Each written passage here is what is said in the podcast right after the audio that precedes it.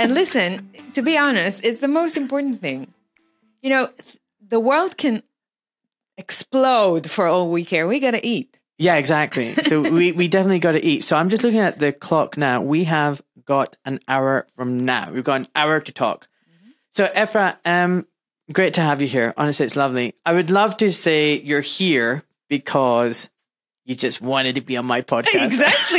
you've it's come. true. You've I just wanted to meet you. oh, thank you. You've come all the way from Israel just to be on my little humble show. Well, yeah, it worked really well with the fact that I came for the Better Way conference. So I said, okay, I'll come a few days earlier and Yeah. come see you. And if anyone doesn't know what the Better Way Conference is, it's basically the Davos for the freedom fighters. Oh man, And- that's excellent! I didn't think about it that way. yeah, and just as expensive. Oh, it's true. You- well, you don't have to mortgage your house to go like you do in Davos, but yeah, it's the Davos of. No, I mean, it's Is not. there any other funny shenanigans that go on there that you need to tell me about? Well, what happens in the pub in Uh, the evening is a lot of fun, and then during lunchtime, yeah, but no, it's really fun. Like the people are awesome. I'm feeling sorry for my cat. Can you see her? She, no, she's just around the corner. My cat honestly is like a dog. She just follows me everywhere, and it's. She, wants to come in. Bring her in. No, no. A lot. She was here for the last one, and she was knocking all the books down, and she was on. The, it, was, it was quite distracting. Last year, I went to the conference, and I was sitting in the audience, and I my back was hurting, so I went to the back of the room, and all of a sudden, this woman next to me looks at me. She's she's English, she's British, you know, and she recognizes me. She says, "Are you Efrat?" And I'm telling her, "Yeah, yeah, that's me." And she says, "Oh my god, I can't believe it!" And she starts crying. I'm like, "Why are you crying? Are you okay?" And I put my hand on her, and she said, "You just don't understand how much you've helped me Yeah. during these two years." yeah. And she's from here. And she says, during you know the lockdowns and everything, I used to follow your videos and I saw the updates you did from Israel. And I knew that what you guys are going through is way worse than what I'm going through or we're going through. And I live in a village, so it wasn't that hard. I mean, it was hard, but it wasn't that hard like in other places. Mm.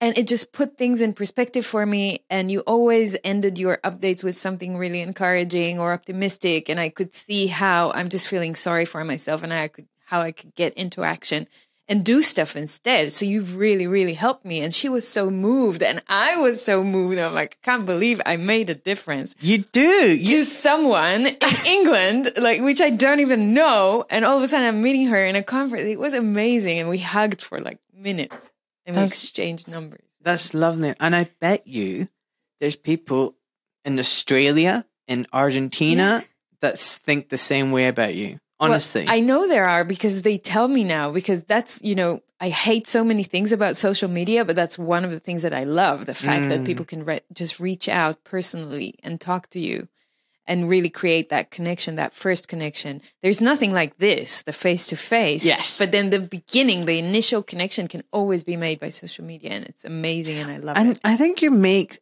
what you want out of social media. So I used to have this idea in my head that Twitter was this toxic cesspit and they were just, it was full of idiots and trolls. But that's only if you descend to that level. You don't need to descend to Oh. that level. You can be Only what you positive. make of it. Yeah. Yes. You can be positive. You can be hopeful. You can, you know, just ignore the trolls, which I'm very good at doing. I just block them, mute them, ignore them. Exactly. And and now actually, it's quite the opposite. I found this lovely tribe. Community, yeah. I found my community, and they're such a good bunch of people, and I especially love them. you every time you post something you see thousands of people looking at what you post drawing I pay them. strength I pay. I pay, you pay them well I pay them. I pay this like PR you company. take all of them to lunch they're they're all fake. They're all fake. They're bots. They're they're bots. They're all Joe Rogan's favorite Russian. well you're pretty good at it then running a bot farm yeah. can you do that for me too Yeah, hundred percent. A very high commission rate. that's a good business to have So nowadays six, so six months ago, I came on tw- Twitter and um, only six months ago like properly, yeah, ah okay yeah, yeah. were you ever silenced like blocked there No, I just d- decided after Brexit, I was involved with the Brexit. Mm-hmm. Um, I decided to just come off Twitter, off social media, and that. For, I was only on Instagram.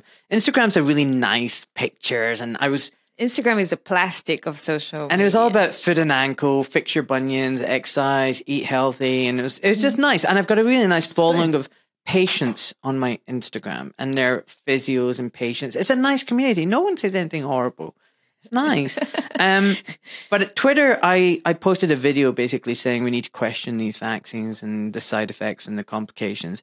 And because I was told to stop doing that by some hospital management people, Mhm. um, I got quite upset and I was like, don't tell me what to do. Mhm. So when tell, people tell me what to do, I go, no. So I kept on tweeting. And then suddenly, yeah, I just, I, I felt like it resonated with a lot of people, what I was saying. Mhm. And I'm, you know, I'm not crazy. And I, I think I'm just speaking common sense. Yes. And I think people like that. And people have come up to me as well randomly and said, Oh, thank you so much for what you're saying. I believe pretty much everything you're saying. I don't expect everyone to think, believe everything I say. Of course. For goodness sake, I don't believe everything I said a year ago, you know? Like- exactly. Yeah. So, um, It's true for now. yeah, it's true for now. And I think it just resonated with a lot of people. Yeah. And that's why I've got a following. And then I think I've got a job. I'm on a mission now because there's a lack of authenticity, there's a lack of truth and honesty and, and debate. Yes. And, you know, you and I might disagree on certain things, but at least we do Yeah. it in a civil way and we talk right. and we respect each other. I don't know what we disagree people upon. forgot. Yeah. We've, we totally forgot how to do that. We've forgotten how to do that. We now, forgot to listen to someone who thinks different than now us. we've got a mutual friend, Sean Flanagan. hmm I love him. Yes, me too. If I wasn't straight and married, I'd probably propose to him. but anyway, he's such a great guy. I love him. And and he I call Sean the glue. yeah, He's the glue. He is the glue. He, I- he glues people You know, it's sad. He's never going to hear this podcast. Probably he's so busy. Why? I don't know. Of course he will. he's a busy guy. Of course he will. But anyway, he you know introduced me to some Twitter Spaces. I didn't know what those were. You were always on them. I looked you up, and I was like, I love this person, and that's why you're here. Thank you for. But for can I can I put you on the spot? You Sure. recently did a speech on you know the La La Land, and it was in Hebrew, and I loved it. It was Yes. all shmook and shmoo shmee and shmoo. Yeah, it's, there. it's just the Hebrew lovely. Sounds funny. Yeah. It sounds so funny, but it's Uh-huh. beautiful. The, you know, it just sounded lovely. But it was a great speech. Mhm. Do you mind repeating that in For English? sure. I, I did. I did say I would ask you this, but I really want you to do that if you don't mind. I wrote it in one go. Like that's how it came from The belly. Yeah. It came from the gut because it's like vomiting out everything that's happening now. And I made that speech in Jerusalem right in front of the holy city and the and the walls of the holy city. So there's amazing energy there.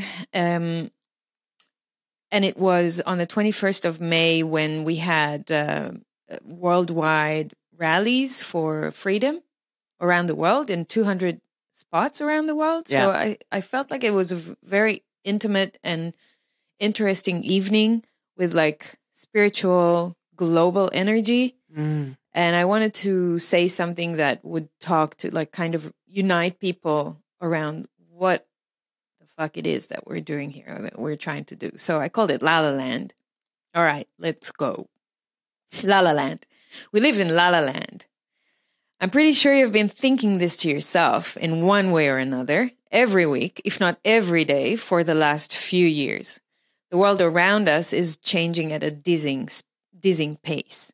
It feels like changes are accelerating all the time, and if for a moment we averted our gaze or stopped listening upon re engaging, we would discover that in Israel, and that's relevant to all countries, another ridiculous law was passed, another despicable politician was appointed. The pandemic treaty is almost upon us, and in Europe, they're completing another pilot program for the 2030 agenda. In Canada, protesters' bank accounts were blocked. In Ireland, the public, the public is being silenced with misinformation and hate speech laws. In England, 15 minute city restrictions are already there. The Netherlands is destroying its agriculture and farms. Brazil and Australia are tracking citizens' carbon footprint via banking applications. And New York invades the plate and the pocket to count carbon in the name of the soon to be extinct planet. All of this without anyone being held accountable for the devastation caused by COVID and the ensuing damages. Those vaccine injuries, the sudden deaths, the widespread mental illness, and the public collapsing under the burden? Oh, that's not related. Move on. It's over. There is a new enemy to hate, so the TV host said. COVID is a springboard. I said it a long time ago. It laid the foundations for the social conditioning that was necessary to springboard humanity to the next level of climate restrictions and carbon ranking, the cousin of social ranking.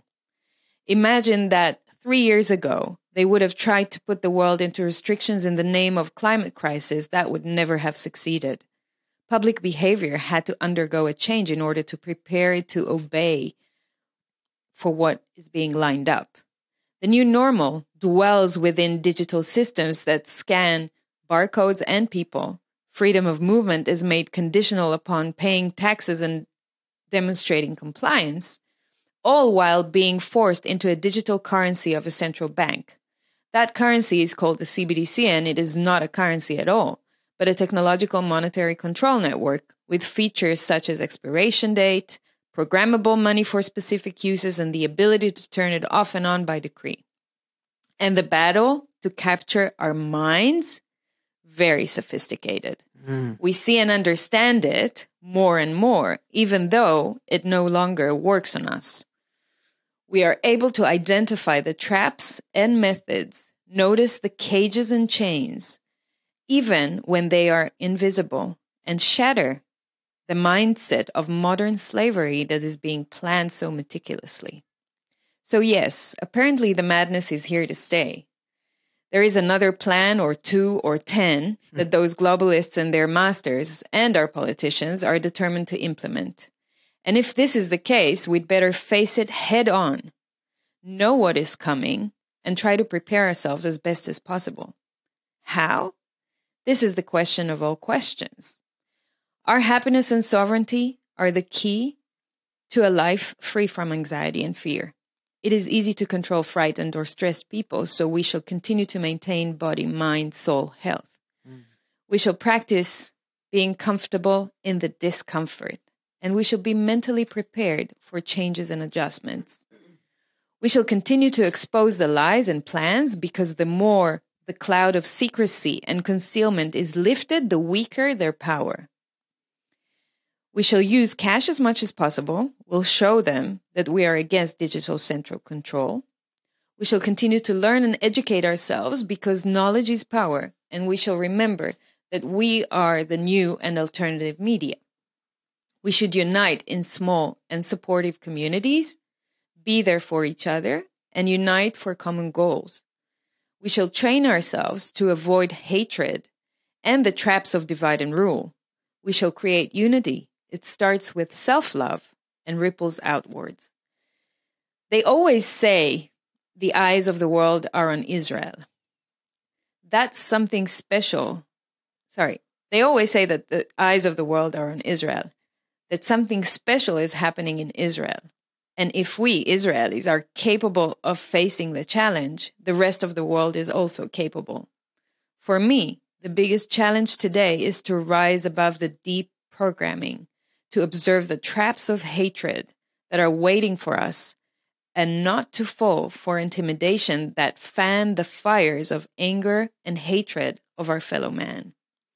If we know how to find self love in our hearts, we can radiate it to others and we create a new reality. Maybe that is our duty.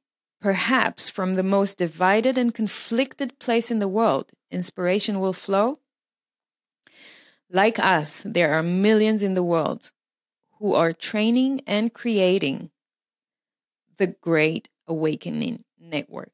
If you are here or supporting from home today, you are connected to this network. Keep shining and loving, and remember how important you are and how much your role makes a difference. It might feel like La La Land, but it's our La La Land. We're together and we're ready. Wow. Wow. you, it's a mad world. You give you give Neil Mo- Oliver a run for his money with that one. Woo! I'm gonna see him tomorrow. yeah, you can tell him I said that. That was that was great. And I, you know, you say La La Land. Some people say Clown World. Clown World. Some people say Upside Down Yeah. World. Mhm. Ah, Efrat. Yeah, and that's the thing that many people hope and look for a change. When is it going to end? When is it going to be different? When is it going to dissolve? When are the lies going to be exposed? When is the house of cards going to fall?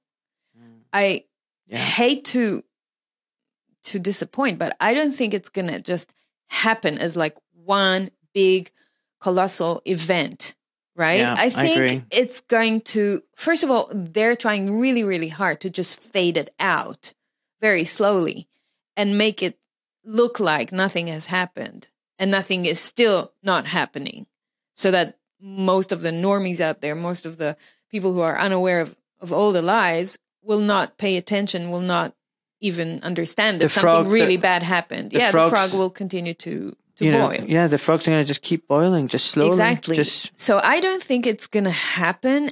I do think that if anything, and I'm not trying to bring anyone down, but we got to be realistic. I do think they're going to launch a few more tricks that they have up their sleeve mm, and we are going to face a few more difficult years before it becomes better.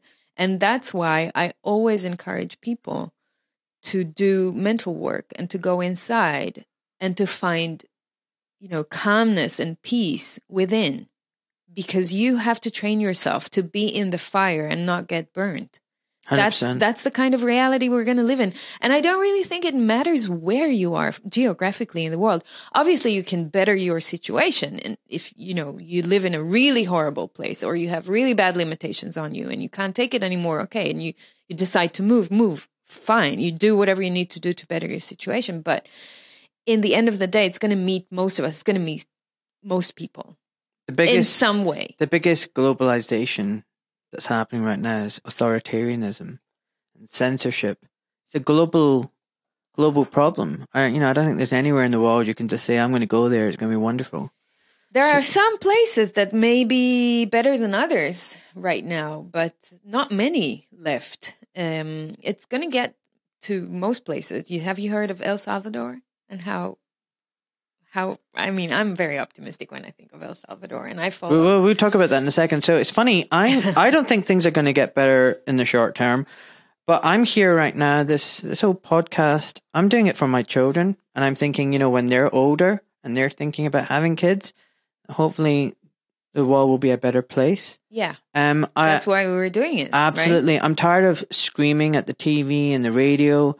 Um, this whole podcast, whole point, you know, honest health is about injecting some honesty into the debate and the conversation.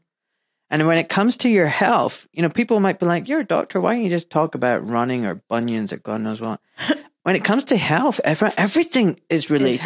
Everything. The weather, the the traffic, the cars, the bills, the utilities, the wars, you know, the politicians, the everything. Everything. So tell me about your journey. Like what's your background? How because for some people they might not know you. You know, you're a freedom fighter, you're a freedom fighter from Israel, but tell me a little bit about yourself. Okay. So I was born in Israel. I lived in Israel until I was 21 when I moved to Australia for six years. What part? Melbourne. Lovely, Melbourne. lovely city. Yes. I went to university, to Monash University, and I graduated from computer science degree there, and I started working as a programmer uh, in Melbourne. Uh, Great, great food. great food, great city, Great coffee. then. great coffee, great people. Yeah. I really liked it. Shit weather, Yes. shit weather. It reminds me of Glasgow, my hometown. It reminds me here of London. But this is what I mean. Yeah. Yeah. Anyway, I I'll go back a little bit. I um I was always like a straight A student in Mm. school. I was a geek. I was popular. I loved like going to school. I liked learning. I loved dancing. When I was 18, I went to the army, of course, like you do in Israel. And uh, I served in the intelligence forces. It's like the FBI of Israel, the Shabak and uh, I was there for two years, and I was exposed to many things that I don't think I wanted to be exposed to when I was 18, when I was a, chi- a, a child, like an Mm. innocent child. Yeah. It really took some of my innocence away. And I, I really learned that there's no coincidence that the age that they take you to the army is 18 for men and women, well, kids and girls, because that's when you're still, you're very indoctrinated from school Mm. you learned how to take authority and you come to the army which is the biggest indoctrination of all. Mm. plus it's mandatory. So you're being coerced to go to the army. It's very hard to get away from it if you're not orthodox. Um, you have to declare you're mentally ill or something like that. And you you just do what you're told. That's what you learn in the army basically in israel. And a lot of people come out from the army in israel traumatized. A huge community of young people that are traumatized after the army and and there's not good enough treatment for them in israel speaking of health. That's a really bad or sad story in israel. But really it you know prepares you for the life after and to become really uh, yeah, driven for success and driven for managerial positions. And you learn a lot and you grow up and there are good sides of it as well.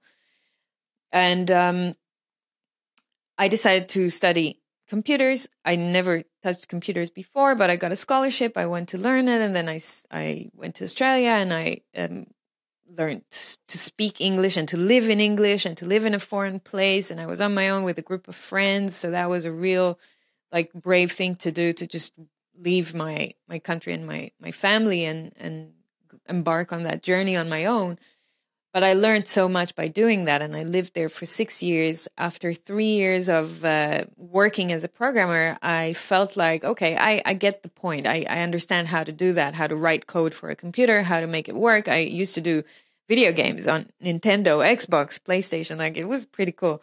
Um, Wow. Yeah I, I used to be an ex gamer. I'm, I'm an ex gamer here, so appreciate it. Thanks. So I did uh, MX versus ATV kind of uh, game. It was funny, and but I knew that that wasn't my life's purpose, and I knew that that's not what I'm passionate about. I saw the other programmers around me like loving it, coming to work in the morning. Dude, I just no, it's not dude, it's mate. I I just came back from you know from from this dream resolving the algorithm and I know how to do it. And I was like, oh my God, I'm so not like that. So I decided to quit. I didn't know what else I'm going to do because I just, you know, spent five, six years of my life to study this and work in this, and my parents paid and everything. But now I don't want to do this anymore. I don't know what I do want to do, but I, not that.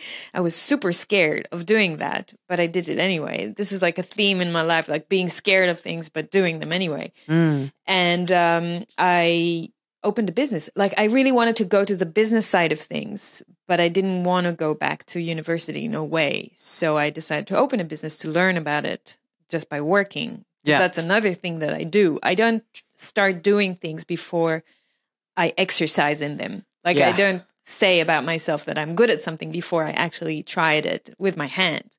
So I uh, opened a business with my partner at the time. It was my husband. Afterwards, today is my divorcee, and I, we I told you the best people are divorced. yeah, and we had a jewelry business, jewelry and fashion accessories, and I loved it. And I also designed some jewelry, but I learned everything about business from having two stores and employees and everything. And then I started an online business. It was back in 2006, five.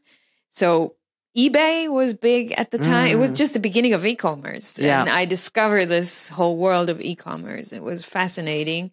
Then 2007, I went back to Israel to live in Israel because I knew I wanted to start a family and I didn't want to do it in Australia far away from my family. I wanted to get their support. I came back. Australia is a long way away. It is very. I've worked out there for six months. I know what it's like. It's It is very far. so disconnected. From, Yes. Yeah. Although it's great, it's really far. And uh, I have my Australian citizenship today and my son as well. So I went back to Israel. We got married. We had a, I, I gave birth to Eitan. He's now 13 and a half years old. We got divorced one year later and he went back to Australia and I stayed in Israel as a single mom and my career was starting to boom. I started to work in, in business development and in tech and I didn't want to stop what I was doing. Okay, now I'm like just in the peak of my career, like early 30s. I'm I'm seeing where it's going. I'm falling in love with this whole world called marketing, and I can see myself doing that for life. Life is looking good. Yeah, and now I've got a one year old baby, and I cannot be like a mom, a full time mom, and a full time career woman. What am I going to do? And I have amazing parents, so they they really helped me, and I moved uh, next to them, and they really helped me raise my my child and keep my career going. And I advanced, advanced, and I was very young. I was uh, in management of startups and and I became a CMO of companies, chief marketing officer of companies uh, when I was good for you. Yeah, yeah, that's yeah. not easy. So I did a really good career and and like successful career and earned a lot of money pretty early on because I was very driven in hindsight, was it the right thing to do? Not sure, because now I look at motherhood and about work life balance in a different way that I used to then. Mm. But that was my lesson. Like, I really look back now knowing that I had spent so much time at work and dedicated so much of my life for a startup that didn't really give me much than building my career but and giving you... me a bit of money. And my son would tell me, you know, I don't see you enough, and that was heartbreaking. Yeah. And but so, we don't we don't live in regrets. We live and learn. I don't regret. I learned. I definitely learned from it. Yeah. And today the way I view work is completely different. But it definitely helped me at the time build build myself to who I am. One other thing I did about six or seven years ago is I joined two partners and we set up our own business as well as being a full time employee in different companies. Mm. I had my own business and we set up a community of chief marketing officers like us, like me. And we started small and today, six years later, it's a business. So we, we have 150 members in that community. It's a paying community. And we have like monthly events and content and we do education. We collaborate with universities and academia in israel and we train the next generation of global marketeers in israel. So that's something i always did in parallel of being a full-time employee and so created my community which was amazing. And the other thing i did was uh, starting to form my expertise as a personal branding expert that's because I saw I, I really didn't I didn't want to play. I know the the rules of the game in this matrix really well. Like I understand systems really well. I can see like the big picture. And I saw how this world of work looks like and how everyone's pulling us into, you know, working for someone else, begging for people to take us to the next job applying with CV to the next job, like feeling really frustrated when you lose your job and you have to find another one. It's a really vicious cycle. Yep. And I didn't want to play that game. And I knew that I'm very good at creating brands for the companies that I worked for and for the CEO of the company. And I knew the power of inbound marketing when you pull people towards you just by putting yourself out there or putting not yourself putting the content out there that would resonate with people just like you do on twitter right? It pulls people into you. They identify you find your target audience and everything. So i decided to develop my own technique for personal branding. Mm. how do i build a brand for a person and not just for a company? And i started doing that. I practiced for one year and i did, my goal was to not apply even once for a job position to to hand out a CV, but rather to receive requests from companies asking me if I want to work for them. Wow! So you and wanted to be headhunted? I wanted to flip the the yeah. game around. Yeah, and I was headhunted, and by the end of that year, I got thirty two job offers from companies because I put myself out there. I did it. I like I built my own brand. And I chose like the 32nd one that came in was the right one I said many, many no. It's, it's, good to be picky. Oh yeah, that also helps the brand. and uh, and yeah, I, I joined a autonomous drone startup. Now, in hindsight, I yeah, we've got a lot to talk about that technology as well. It's the fourth industrial revolution, really. Like I know that really intimately about surveillance and everything. Anyway, oh man, yeah, yeah, yeah. I spent three years in that startup, and and it was amazing. So I became also a lecturer about personal branding, and I do lecturing to groups or or companies or organizations on how to. You got build. a lot of hats. Yes. You so I do many, many things. Yeah. And then and and I still do that. I love that. I love lecturing. I love or workshops. I love teaching people how to do it for themselves. I have my own technique, like really formatted and I've got a method. It's all very constructed so people can learn how to do it and and then do it themselves. Anyway, so I do that as well. And then 3 years ago, this madness in the world started happening. And I'm like we're not we're not talking about Brexit now. we're talking about something else. global madness, Global. COVID madness. And I'm a CMO of a company. I've got like a team of 15 people. I've got huge budgets. I've got my community. I've like my my business and I've got my lectures and I've got like the world is is working for me. It's all good. You're in a good place. I'm in a good place. Yeah. And my son is like And it's not 10 easy to get to that good place. It's not easy. And I'm financially okay. Like everything's fine. And then COVID.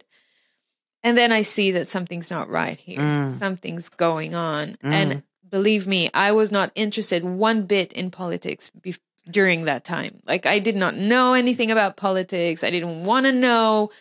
I was like living my la la land, happy, you know, taking the the blue pill, you know. it's like seriously not like fully in the matrix. Mm. But that forced me to wake up and see what's happening and start and you know what made me make up? Mm. The marketing because I saw the campaign. I Mm. saw how they're all speaking the same message. Build how it- back there's a- better. it- safe and At first, it was the fear. Yeah. First, it was like the dashboards and the CNNs are talking the same way as the Israeli TV hosts and and the BBCs and the the Have you all seen doing that? the Have you- same. have you and I'm seen- like, hold on, this is a campaign. Like red alert. This is a campaign. Have this you is seen that? not real news. Yeah. Have you seen the clip where They're one all every broadcaster's spouting out the same nonsense, and then it fills up the screen. There's like a they're hundred. It's a risk for our democracy. they're all saying that. That's it. It's a risk for our democracy. It's a risk for our democracy. And it's it's actually terrifying. It's terrifying. All these news anchors are You just So as a marketeer, I, I I know how to identify these things. And that was really early on, like Mm. April, May. But I, I told myself, shut up, go to sleep. Nothing's happening here. But I knew, I knew that it's happening. But then July 2020 came and there was the enabling act in Israel that gives all the power to the prime minister and the government Mm. to to put all the COVID laws in place and ruin It's our the democracy. same thing. It's all the about taking everywhere. away power, power grab. And once they take it, it's very difficult to give it up. Exactly. And then I woke up and I went, I started protesting and I went to the streets and I started reporting from the streets. And I did it at first, you know, I did it in English because I had a follower from overseas, not a big one, but I had. And, and the first one I did went viral. Oh wow! And people from all over the world started throwing love at me and, and amazing words of Mm. encouragement telling me please keep doing that please keep updating us what's happening in israel because it seems like it's a center of something like something's happening in this small annoying country that we need to know about and indeed that was right because we were then chosen to be the, The pet- world's lab Yeah, right by yeah. pfizer and uh, we can talk a lot about that but then i continued doing that and so i reported in english what's happening in israel to the world and then vice versa i was The reason open- why you got all this love is because people like me felt we were the last person standing in the planet. We felt so alone. yes So alone. Everyone had gone crazy. Me too. I felt alone. so as when well. when you came across anyone who was speaking out, you're like, "Oh my god, yeah, there's I love you. else. Yes. It's one of us." Um, you it know, was really difficult at the time. very difficult. yeah, and I was called names, and you know, if, now imagine the context I gave you, being this successful high tech entrepreneur and CMO that the high tech scene in Israel knows me and, and and really respects me, and people speak highly of me and invite me to speak in all these conferences and give me money and da da da. To all of a sudden be this anti-vaxxer or you know the, the- Yeah. all the different names that they called us being this conspiracy theorist or whatever and that was really heartbreaking that was really Yeah. hard and again i had the choice just like when i was 25 with my job in australia that i didn't like being a programmer anymore and i had to embark on a new mission here as well, I had the choice. Do you want to continue doing what you're doing just because it's the right thing to do or all these other good reasons that you have, or you want to follow your gut because you know that something really wrong is happening here and you have an opportunity to be the voice to many people who don't have a voice because you can speak and you're not afraid and you have confidence and you know and you have all these marketing skills that you can now harness towards this mission and i decided to do it. And i Good consciously in, decided to do it and i put many things on the line including you know my course you did. status my reputation my job my many many things and um, yeah, and it was not easy. I kept my job for three years, but it, it was not easy to to do what I did and to put myself out there. But I do not regret even one bit, even one second, because the hard the hardship was worth everything. I know today that I had made so much difference for so many people in Israel and outside of Israel. The people in Israel that follow me or that are with me in my communities, and I have a lot of groups and communities in Israel. They thank me all the time because I they feel connected to the world. They feel they're not crazy. In Israel, many people don't speak English, so they don't know what's happening around the world because obviously the mainstream mm. media is hiding everything. So they think they're crazy So on their what- own, what and I the- expose them. What were the main things that you were, you know, becoming an activist against? What were the issues that were upsetting At you? first, it was ruining the democracy with the Enabling Act, taking our rights away, taking our human rights, and destroying the three, um, the three, um, you know, the the judiciary, the three systems balance and checks. balance and checks uh, exactly. And then it was the prime minister Benjamin Netanyahu, which is a highly corrupt person, is still undergoing a trial in three cases in Israel. Uh, he's now the prime minister again. I love that ro- rotating Oh, doors. five five elections in three years in Israel. It's like there is no democracy. There is no po- political system. It's all rotten. That's why it's like shifting every six months or one year. There's elections. It's supposed to be four years. It's crazy.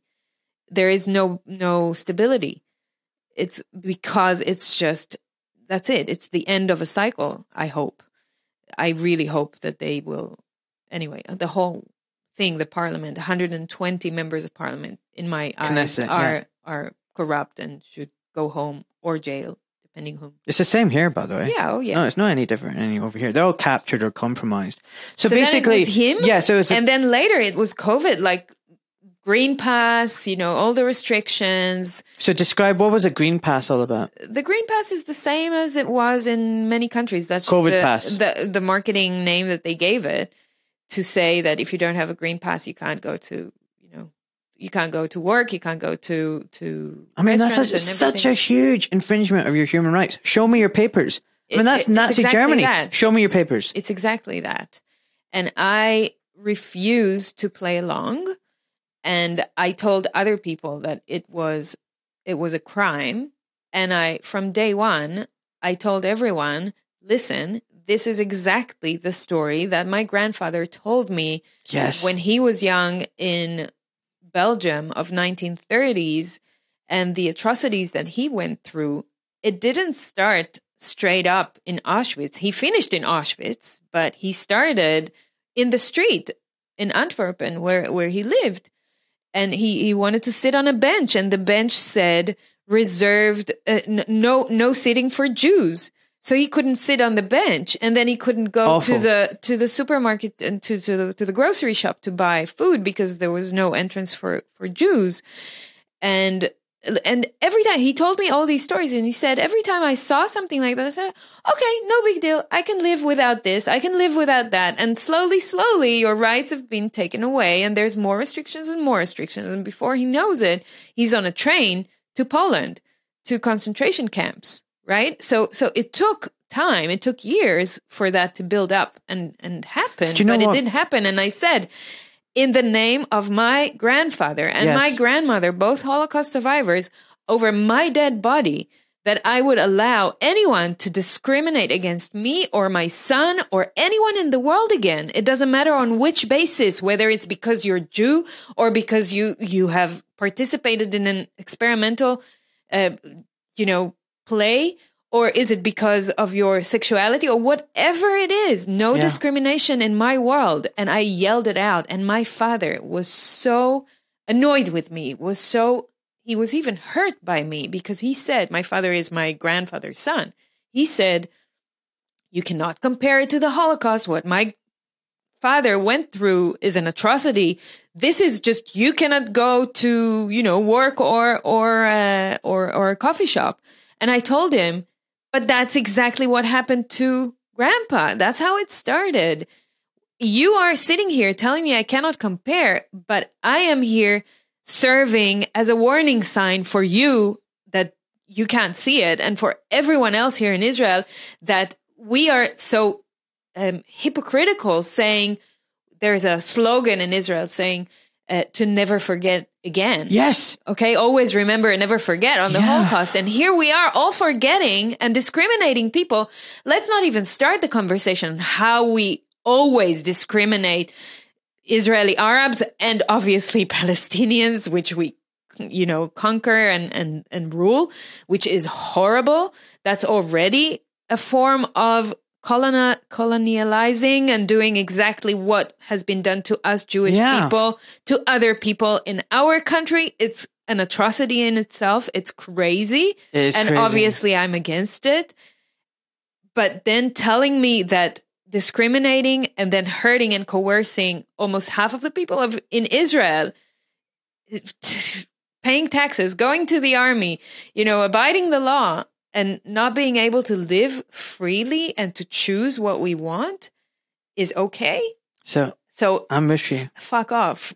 Doesn't matter who you are, fuck off. Efra, And you- that's why I did Do you know what what? I'm so glad you just said all these things. Do you know it's actually difficult for anyone in this country who's not Jewish to say what you just said? Yeah. And I'll tell you what I think is crazy. I think it's crazy that those six million people suffered during the six, Second World War, and not just the six million who'd passed away, but the multitude more who had to flee, who had to run away and escape.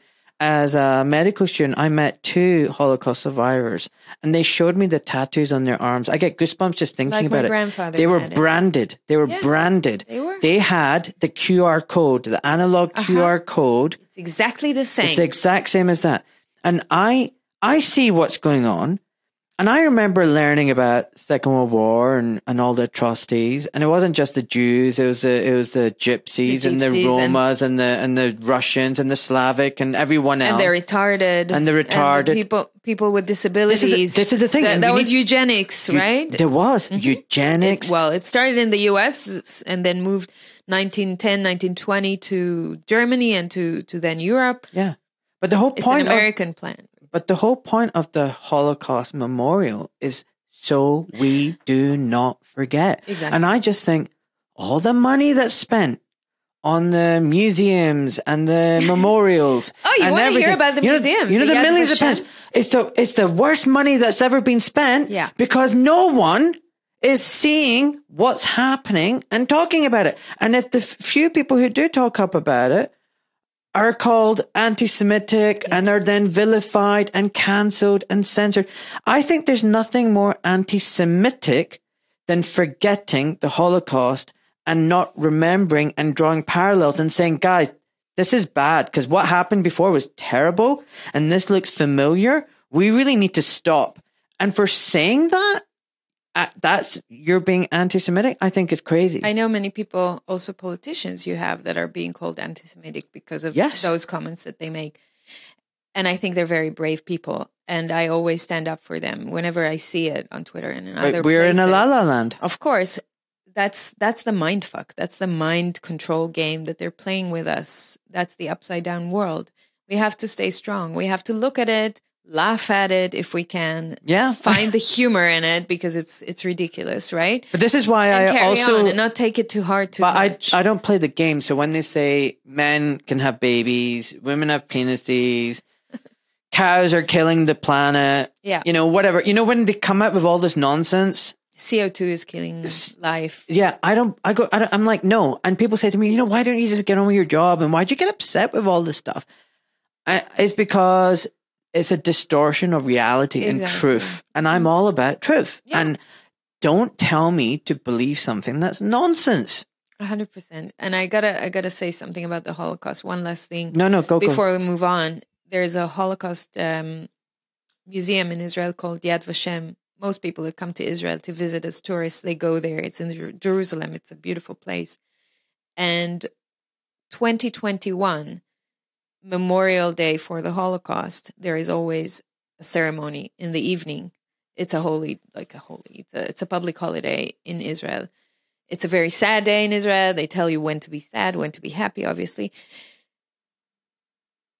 And Holocaust survivors, although not many are still alive and with us because of their age nowadays, in 2021, the ones that were are still with us and wanted to go to the formal, official uh, Holocaust um, memorial ceremony in Yad Vashem were not allowed to go in if they did not have a green pass. Now think of the irony. no way. Think of the atrocity. They have gone through one Holocaust and now they're triggering their trauma Show me your papers. to go through a second Holocaust in their own safe country for Jewish people, in their own day of memorial of the trauma that happened to them back then, in respect of their families, of themselves, and they and they're not allowed to go in. So we set up an alternative ceremony in Tel Aviv, in the center of town, and we invited those Holocaust survivors to speak there, and they came. Some Mm. of them, not all of them, knew about it, but they were really not allowed to go in, and they spoke on stage and in heartbreaking speeches Yeah. said, "I cannot believe my eyes. I cannot believe that my country that I have helped helped build after the Holocaust is doing this to me now." Mm. Wake up, people. Holocaust survivors. Just like Vera Sharav, that I'm going to meet hopefully at the Better Way conference. She's going to be there. She speaks the same. She's amazing. if my grandparents were alive at that time, oh, I wonder what would have happened, what kind of conversations I would have with them. But they were already, they passed away. The one thing that triggered me the most was when I went to the beach in Tel Aviv in, I think it was um, beginning of 2021 and there were the, there are two big benches on the beach green benches for tourists saying i love tel aviv. Normally that's what it says in english. Yeah. they swapped the writing on the benches and wrote reserved for vaccinated only. They did. And next to it i love tel aviv or something like that. And my friend did a facebook live on that day and i saw that and i got chills and i think i, I experienced the the trauma of my grandparents again It was quite traumatic. it was that But it was the do you same not find story it again. so incredible that the people who fell for the narrative are like, "What's the problem? I don't. Why are you so upset?" But the people who were awake found it the most traumatic, abusive infringement on uh, on their life, mentally, physically. Um, and it was something we couldn't forget. I mean, the reason why we were talking about this even now in 2023 is having gone through that pain, it's not something that we can forget. And I don't know about you, I don't think I can ever forgive them either. Um, definitely not the people who have perpetrated this.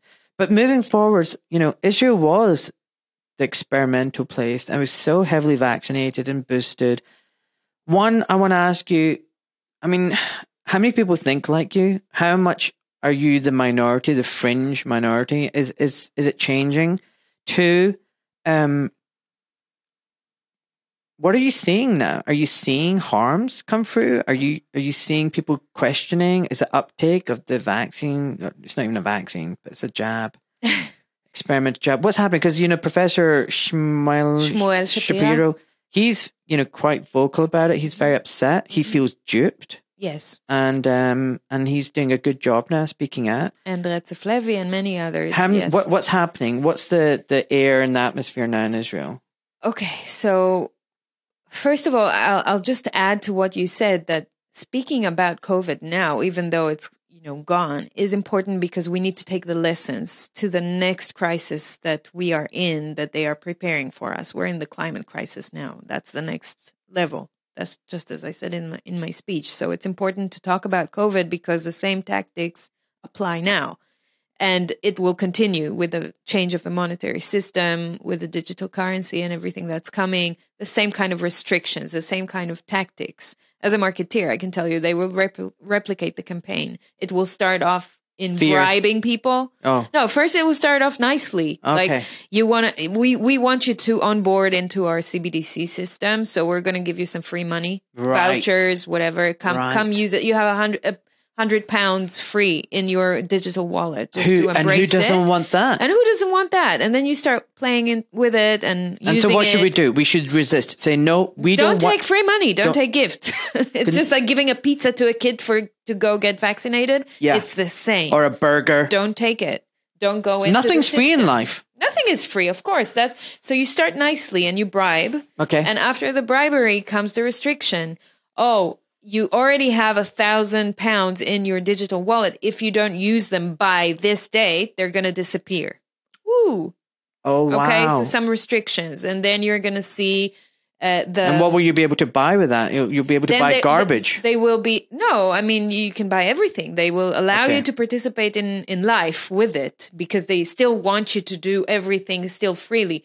Later on, they, so they will not allow so you slow. to buy meat so much Right. or to fly that much or to do things that are emitting carbon. but it won't happen straight away. It'll No, be a it very gentle away. process so that most people will be like, What are you talking about, you crazy Yeah. conspiracy people? This is great. It's Yeah. just it's no different from using your card and tap con- contactless. It's just another way of doing it. Exactly. Go check out Dr. Simon Goddek, uh, his tweet about his uh, application, his banking application in Brazil, where they are already uh, monitoring his carbon footprint on everything he buys.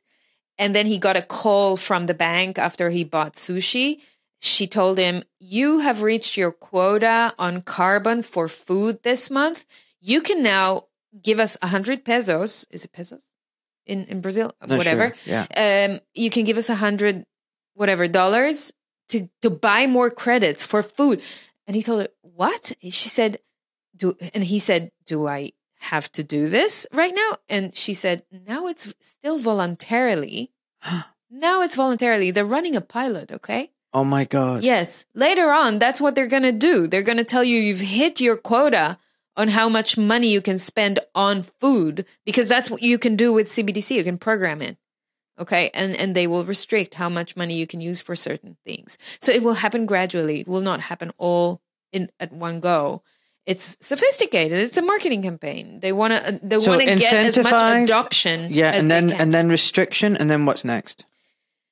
And then when you're already in the system, they will uh, look, the carbon credit is the cousin of the social credit system. Yeah. In my opinion, this is my interpretation.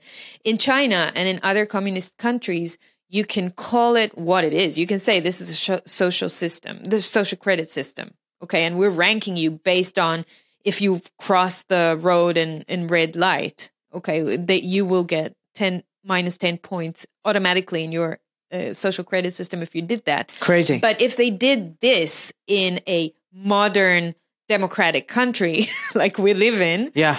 then people will resist. So they're smarter than that. They won't do that. They will call it the personal carbon credit, which is what it's on the website of WEF. It's everywhere. You can you can see it. I wrote an article about it on my Substack. And they will monitor your consumption they will monitor your habits they will monitor your uh, government related transactions it will all be under one digital id platform connected to your digital wallet and they will basically um, prevent you from doing certain actions because it wouldn't even be allowed inside that system So if you protest, if you go against the government, well, of course, they can switch it on and off whenever they want, like they did in Canada, but they will also, like, for example, there are certain things that even today, when you try to do it with a credit card, you're not allowed, right? The credit card company will say this transaction is declined and they will tell you why to protect you, security reasons, whatever, and you can't do it. Just buy at a certain website or something. Yeah. Right. So they will do these kind of things. They will decide for you in advance what you can participate in life and what you can't. So that's how it's going to roll, in my opinion. And it's going to take time. It also going to take time because of all the monetary changes inside the the financial system with the banks, the central banks. So how do we resist this? So what? How? But I didn't even answer your Okay, question. No, I can go back to it. Yeah, yeah, yeah. How go. do we resist it? We use cash as much as possible for now, just to show them that we don't accept that that system. I don't think we we will be able to use it I'm, for. I'm guilty of that. I need to use more cash. I'll I be use cash all the time. I need to use more cash. yeah, Okay. it's a, it's a really good thing to do right Mm. now. But also, we just say no. We don't participate in all those pilots and all these stupid shenanigans that they run. Um, we also uh, there is go- there are going to be major shifts in the monetary system in general, and they're going to do those shifts so that they can introduce the CBDC. So a lot of cyber attacks to make you feel like your data is vulnerable online and you need to be protected by the government. Da da da, and um, they're gonna they're to tell you that uh, the currency that you've been using until today in cash is not safe because of fraud and money laundering and things like that. So they're abolishing cash slowly. They're going to tell you that crypto and Bitcoin are dangerous and you don't want to move to those platforms because it's a risk for your money. And that's another way for them to tackle competition Yeah. and a threat. Because they're it's a threat. decentralized platforms Of and they can't control it. Well, uh, not not sure about crypto, not so much, but Bitcoin for sure. I mean, Bitcoin. yeah, only. for sure. It's a decentralized, pure, um, amazing, in my opinion, system. I don't have any Bitcoin. I need to get in. in you got to learn to get into it, and it's really fascinating. I've been learning for over a year now, and I love that world. See, it's I'm- the fascinating. problem is it's I'm not a really our values. It's it's freedom yeah. and privacy into a monetary system. It's amazing. Like it really conveys our values inside a monetary system. I think the problem is I'm not a tech geek. So I, I it's wouldn't even. about that. You don't have to be a tech Really? geek. Okay. If you know how to I- operate your banking application, you'll know how to operate you, Bitcoin. can, you can tell me over lunch. yeah, yeah. It's uh, but yeah, you got to learn. You got to people learn to go into that world because it's yeah, there there it's a it's a different mindset. You got to think differently and behave differently inside that system. And yes, it's going to be hard for governments to control if they're in the but they're going to do whatever they can to take it down. It's hard to take Bitcoin down. Government just seems like the biggest terrorist organization. Governments just They are. they just terrorize their population. Well, if if you know anything about the fiat currency system that we're operating in since 1971, you know that the world is being run by governments and central bankers, which is in any other society be called a cartel, but in our society it's called the leaders of the world Yeah. because they're inventing money from nothing, they're inflating the system, they're creating more and more debt to the extent in which the world cannot sustain itself anymore under that system and it has to collapse. Isn't this? Isn't it basically they've generated the problem? They've created a Ponzi scheme. They've exploited the host, us, as much as they can, to the point where they're killing the host, and now they're thinking, "Hmm, we've screwed up. We've maybe taken too much. Let's clear the deck and start again." but this time with ultimate control. with ultimate control. They must go that way. Just like Catherine Austin Fitts is saying, if you don't know her, you must follow her. She used to be the vice uh, um, minister for housing in the Bush administration in the US. She's an amazing lady. She has a website called solari.com. I highly recommend How- sorry, you following spell that? her. Solari, S O L A R I.com. Solari. Yeah, she runs their Solari report. She also has a podcast with the CHD, the Children Health Defense. She's amazing. So she always says they must go in her recent podcast with Whitney Webb, which is another idol of mine. They talk about CBDC and the whole central changes. Really go watch it. Um, she says they must go in that route of ultimate control now in tightening the belt even more and putting us into a system where they can monitor and see every transaction that we do because the flip side of it is that we are being uh, sped out of the system going to bitcoin going to gold going to cash like understanding that this is not working and wanting to create something new. And they can't sustain the existing system anymore. So they're creating the new one with even more control so that they can have full control not just for the sake of controlling us which is the ultimate goal, but also for the sake of continuing to, you said, you know, squeeze our blood or you know our our productivity. They need us. They need the peasants to continue to produce for them because they're the ones holding the wealth. They're the one running the world. Yeah. and we are the the simple people who are working hard creating money creating debt. We, we're the ones operating the system.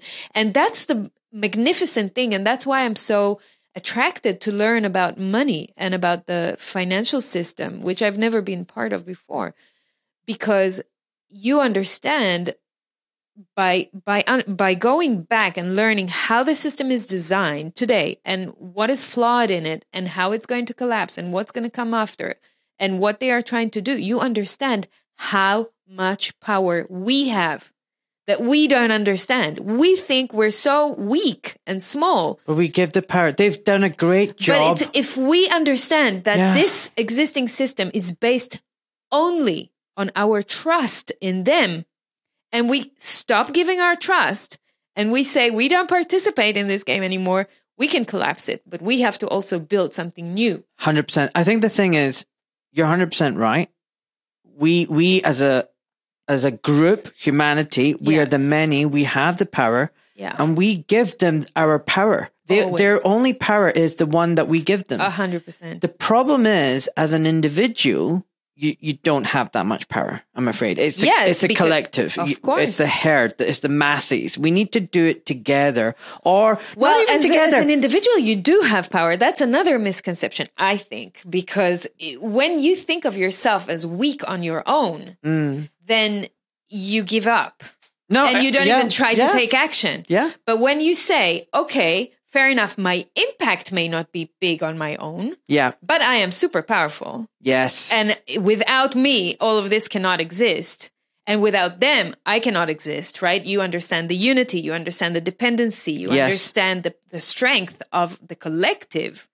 And you understand that the collective will not exist without you. That's how important you are. Then you understand that it starts with you and that you have to bring sovereignty to yourself, not as Yes. a slogan. People listen to this a lot, they hear it a lot Mm. like bring sovereignty, bring self love, like I said in my speech. No, but I, I'm talking about that serious. Take it seriously. Like if you 100%. are not sovereign in one area of your life, it doesn't matter if it's with your partner or your husband or wife or whatever, bring sovereignty there.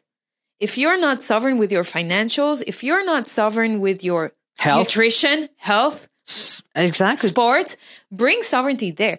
If you are not loving yourself, if the way you treat yourself is bad, and you try to run a new endeavor now, and you run into hardship because or a challenge because it's not easy, and what you say to yourself is, ah, it's because you're not good enough. You've never been good at that, or you're never going to make You- it. You Yeah. are not going to succeed. You have to love yourself. You have to Hundred percent. improve how you see yourself as a productive and and this. creating organism and you have to bring sovereignty to your life and once you are in that position you're like okay bring it on who's with who's playing with me 100%. what can we do together where is it when is it starting where is it starting and that's where we want to be The thing is, you're 100% right because if you abuse yourself, and I think if you're not being sovereign, you are in some respect abusing yourself. Yes. If you're abusing because yourself, you've gi- given your power away Yeah. to something or you- someone Yeah. So if you are abusing yourself, you know what?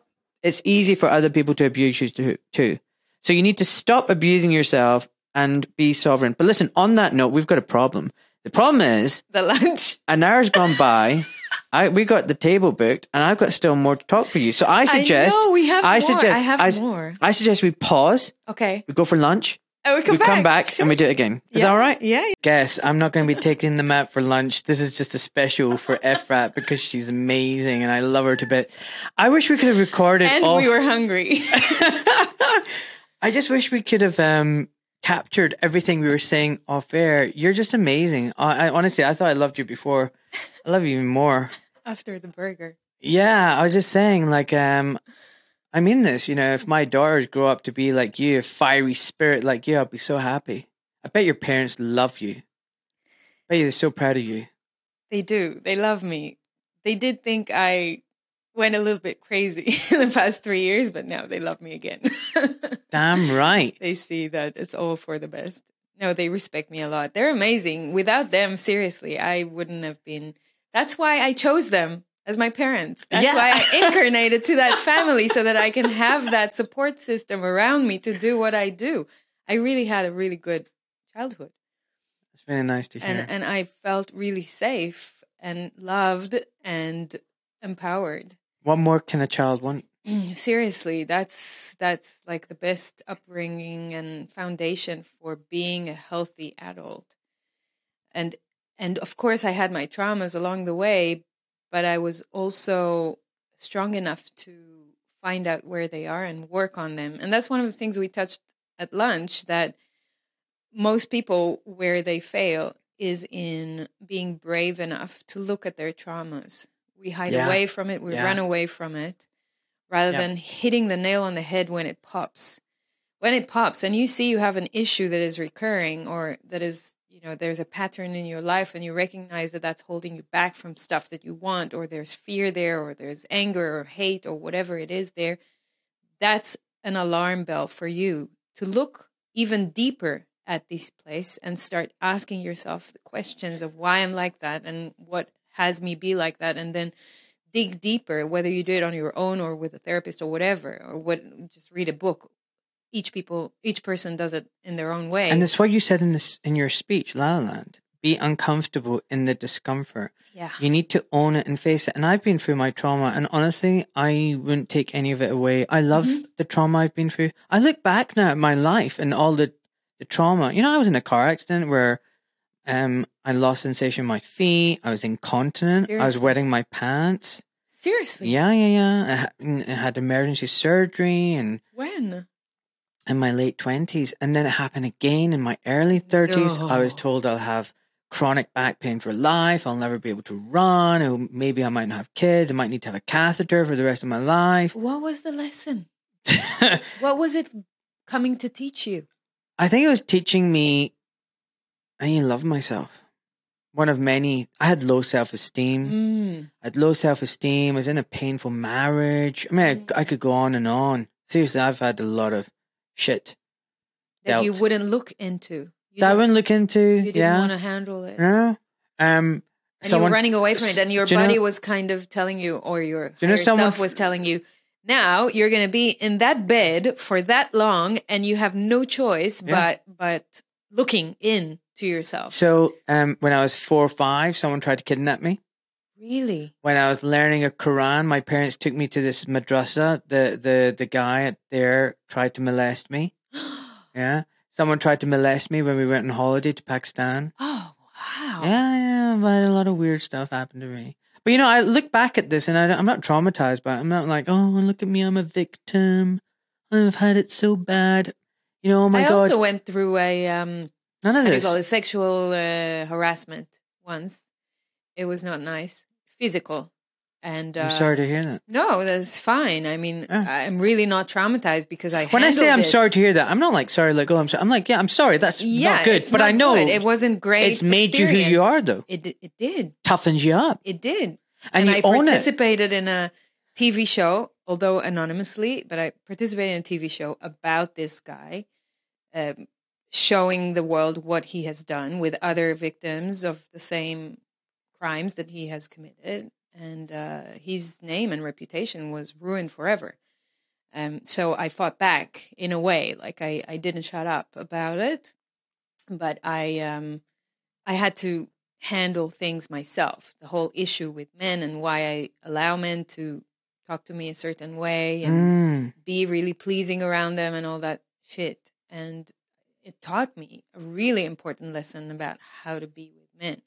And when he did what he did, I fucking pushed him really hard and I talked back at him and then I went into my car and drove off. Yeah, but this is the same. You know, I, I've been Yeah. harassed at work. I've been bullied And I don't work. look at it as like, poor me. yeah, poor me. No, no, no, it's something that happened. I own it. I can talk about it. I can give example to other people of what they can learn from a trauma like that. Another thing is But I did the work. Yeah, and and you don't want it be erased from your life. You don't want it taken away because you are where you are now because of that. Mm-hmm. And I think too many people run away from their trauma. They put it in a box, try to put padlock Mm-hmm. it, chain it up, conceal it, take drugs to mask it. But the problem with a lot of these drugs is, yeah, it might stop you feeling that trauma, but guess what? It stops you feeling. And we just talked about feeling. so you take the these drugs and you don't feel anything. You feel nothing. You feel numb. You feel numb. Yeah, and I think there's a huge increase in those drug uptake in all the Western countries now, right? Yeah. Cipralex and all this bullshit. There used to be a time when a, a patient came in to see me and I'd be like, right, what medication are you on? And maybe like one in 50 would be like, I'm on an antidepressant. I was like, oh, I'm sorry to hear that. Why are you on this? Blah, blah, blah. My son died or whatever. it's or an an- automatic. It's like a paracetamol for No, for your now feeling, it's, now right? it's not one in 50. Now it's Now like it's- one in three, one in two. Like everyone is on something. What? Yeah. It's insane. And I'm like, why are you on this? Oh, a few years back, I was feeling a bit low on my, and I, oh no, but I need to keep it just in case, you know. I'm like, what? It's insane. Ah, and the Ah. doctors that prescribe it. Well, I mean, you, you could argue doctors are just legalized drug dealers. Okay, moving on. All right. We're because I'm not watching the clock. We might have to. We might have to pause, pick up the kids, and then restart. This is crazy. I've not done a podcast like this. Right. Anyway, let's go back to Israel. Okay, what's happening with COVID and Yeah, and the lies? The lies are starting to be exposed, which is fun, I must say. It is, isn't we it? all take like a big bowl of popcorn, sitting down, seeing them, seeing them. You know what I'm tripping, rea- tripping over their I'm really own glad- web of lies. I'm really glad I'm not. I'm not the kind of person who says "I told you so." I, because I, I just I don't want to. But God damn it, could we be saying that right now? I sometimes I say My it. pronouns are "I told you so." it just feels good to release it sometimes. And you just go, I told you so. Oh, it's so good. Okay, so let me bring you up to speed with some of the things that are happening in Israel. You started by asking with vaccines. People are not taking vaccines anymore, Good. hardly any. Uh, I think they went up to the fi- fifth jab, and no, hardly anyone took the fifth one. I hope. You know what I hope? Sorry for interrupting you. I, you know, I really hope. I hope that this idea that vaccines are this amazing thing that no one can question, that it's good for you, it's it's proven, the sacred cow that you cannot touch. I hope. cracked. I hope this information, this this experience has cracked that, and people are now going to look at vaccines and go, "What the hell was that BS all about?" So I can tell you that the general discussion, the public discussion in the street in Israel, is that more and more people are know that it was a lie or do, simply don't trust them anymore, and they definitely have a crack in trust. But what happens when they in the come around and say you need this vaccine to stop climate change? well, they may fall in the climate change trap because Oh, it's not a vaccine Oh. that they're offering them; it's a carbon. No, no, it, will- no, it will literally credit, be whatever. no. They will literally Um, give a vaccine and say Some people will still take it. Some people will still take it, but many will not. Okay. They will not fall again. And that's encouraging. I don't know to say numbers, obviously, but I can tell you that the general discussion is shifting. There is a shift, there is an awakening. People understand, especially with the evidence that are coming out. And Mm. obviously, the mainstream media is colluding on that so that it's all hidden. But we, the people that are as crazy as me, and we are many in Israel, we are making so Good. much noise that it's really hard for the media to not regard. So what happens is this is the it's the paradigm is shifted instead of something happening and then the media talking about it and then people knowing about it. Now what happens is something happening, then we yell it out everywhere we can. Fucking yelling it out in social networks, then people become aware of it. Then the media have to respond to it because of us. I love because it. if they don't, they know that we are creating harm and misinformation and fake news and blah blah blah. So they obviously come up with their fake news alert. This is fake news, this is fake news, and everyone's looking at them. It's like, okay, it's expected by now. This is what you do every time. So it, it looks like a joke. And they're doing it. So the paradigm is shifted, and I'm really happy about that. What happened recently, a few things. So I'm giving you a few examples. First of all, there are many Freedom of Information Acts that are being um, delivered by amazing people and organizations of doctors who are speaking out and are questioning both the Ministry of Health, but also hospitals and private uh, HMOs Mm. in Israel to get data uh, directly from them so that they can show the truth and prove the lies. And they're succeeding with it because a lot of the data that is being exposed is showing the lie. So we have to be the the intermediates, the the ones that are taking this data and processing it, and like the alternative media that is showing the people what is the lie. And, and a good example is that recently the Ministry of Health has answered one of the um, Freedom of Information Act requests uh, that was made because they were forced to answer it by the court. And they released formal, the Ministry of Health released formal information that under the age of 50, there were zero um, citizens that died uh, in Israel from COVID that didn't have comorbidities. So all the people that died have comor- had comorbidities, and that straight away raised a red flag. But hold on, you told us, the public, that all these healthy young people were dying from COVID. That's why you made us go take the jab. So was that a lie? So what are all those reports from the two years that you did the campaign Yeah. that showed us this young healthy man died of COVID, this young healthy woman died of COVID, this young ch- child died of COVID, and you all have to jab your kids. Was that all a lie? Because it was formal information of the Ministry of Health. Yeah. There was a big deal about that because they maybe wrongfully, who knows, released that information. Maybe they didn't plan No, to, yeah. but they they because there are so many lies, they already know don't know how to conceal all of them.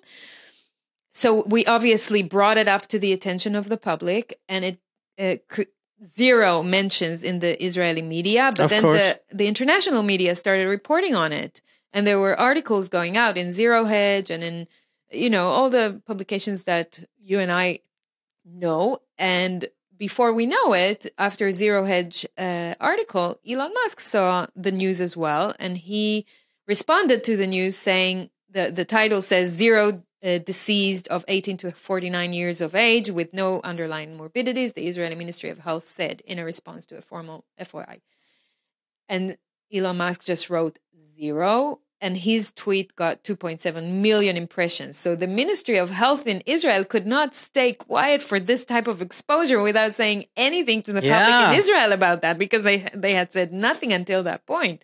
So they have answered Elon on Twitter in English, which is the funniest thing, denying the whole thing, saying, no, no, no, this is not what we meant. We meant this, not that. They look like clowns. What? They're still Seriously. trying to cover it oh, up? Oh yes, they they they have like their version that says no. We we said that only about a small group of the population. We didn't mean the whole of Israel population. da, da, da, Whatever. They're like it sounds so bad Stupid. so stupid and so bad. And then good independent journalists like us uh, in Israel, citizens journalists that are following every step of this hoax and uh, documenting and recording every bit of information that has happened since this started have come out with the evidence of why they're lying.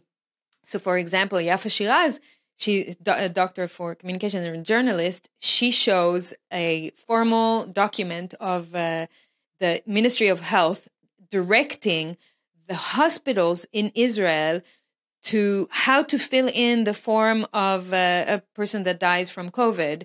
And inside it says you have to fill in if they had comorbidities, you have to fill in the COVID as the primary uh, reason of death. Da, da, da. So, and, and their excuse to what Elon was saying is that we don't hold the information about um, deaths from COVID. The hospitals do. So why are you asking the hospitals to give it to you if you don't hold it. This is a lie. And Bibi Netanyahu, also our Oh. prime minister, is saying that we have all the data. This is Pfizer. oh, This is why Pfizer chose us for the experiment because we have all the data and we give it out. Yeah. So all of a sudden we don't have the data. So they're just becoming more and more complicated with their own lies, and you- it's just a charade. Do you know what it is? It's the scene where I don't know if you've seen the meme where the Spider Men are all pointing at each other. Yeah. it's like the WF. him. It's, It's- saying it's the WHO. No, it's the Ministry of uh, Health. uh. No, it's the regulator. So, no, it's the media. said, yeah, they're caught in lies, and we have all the evidence to show w- why they're lying, and uh, we're doing it.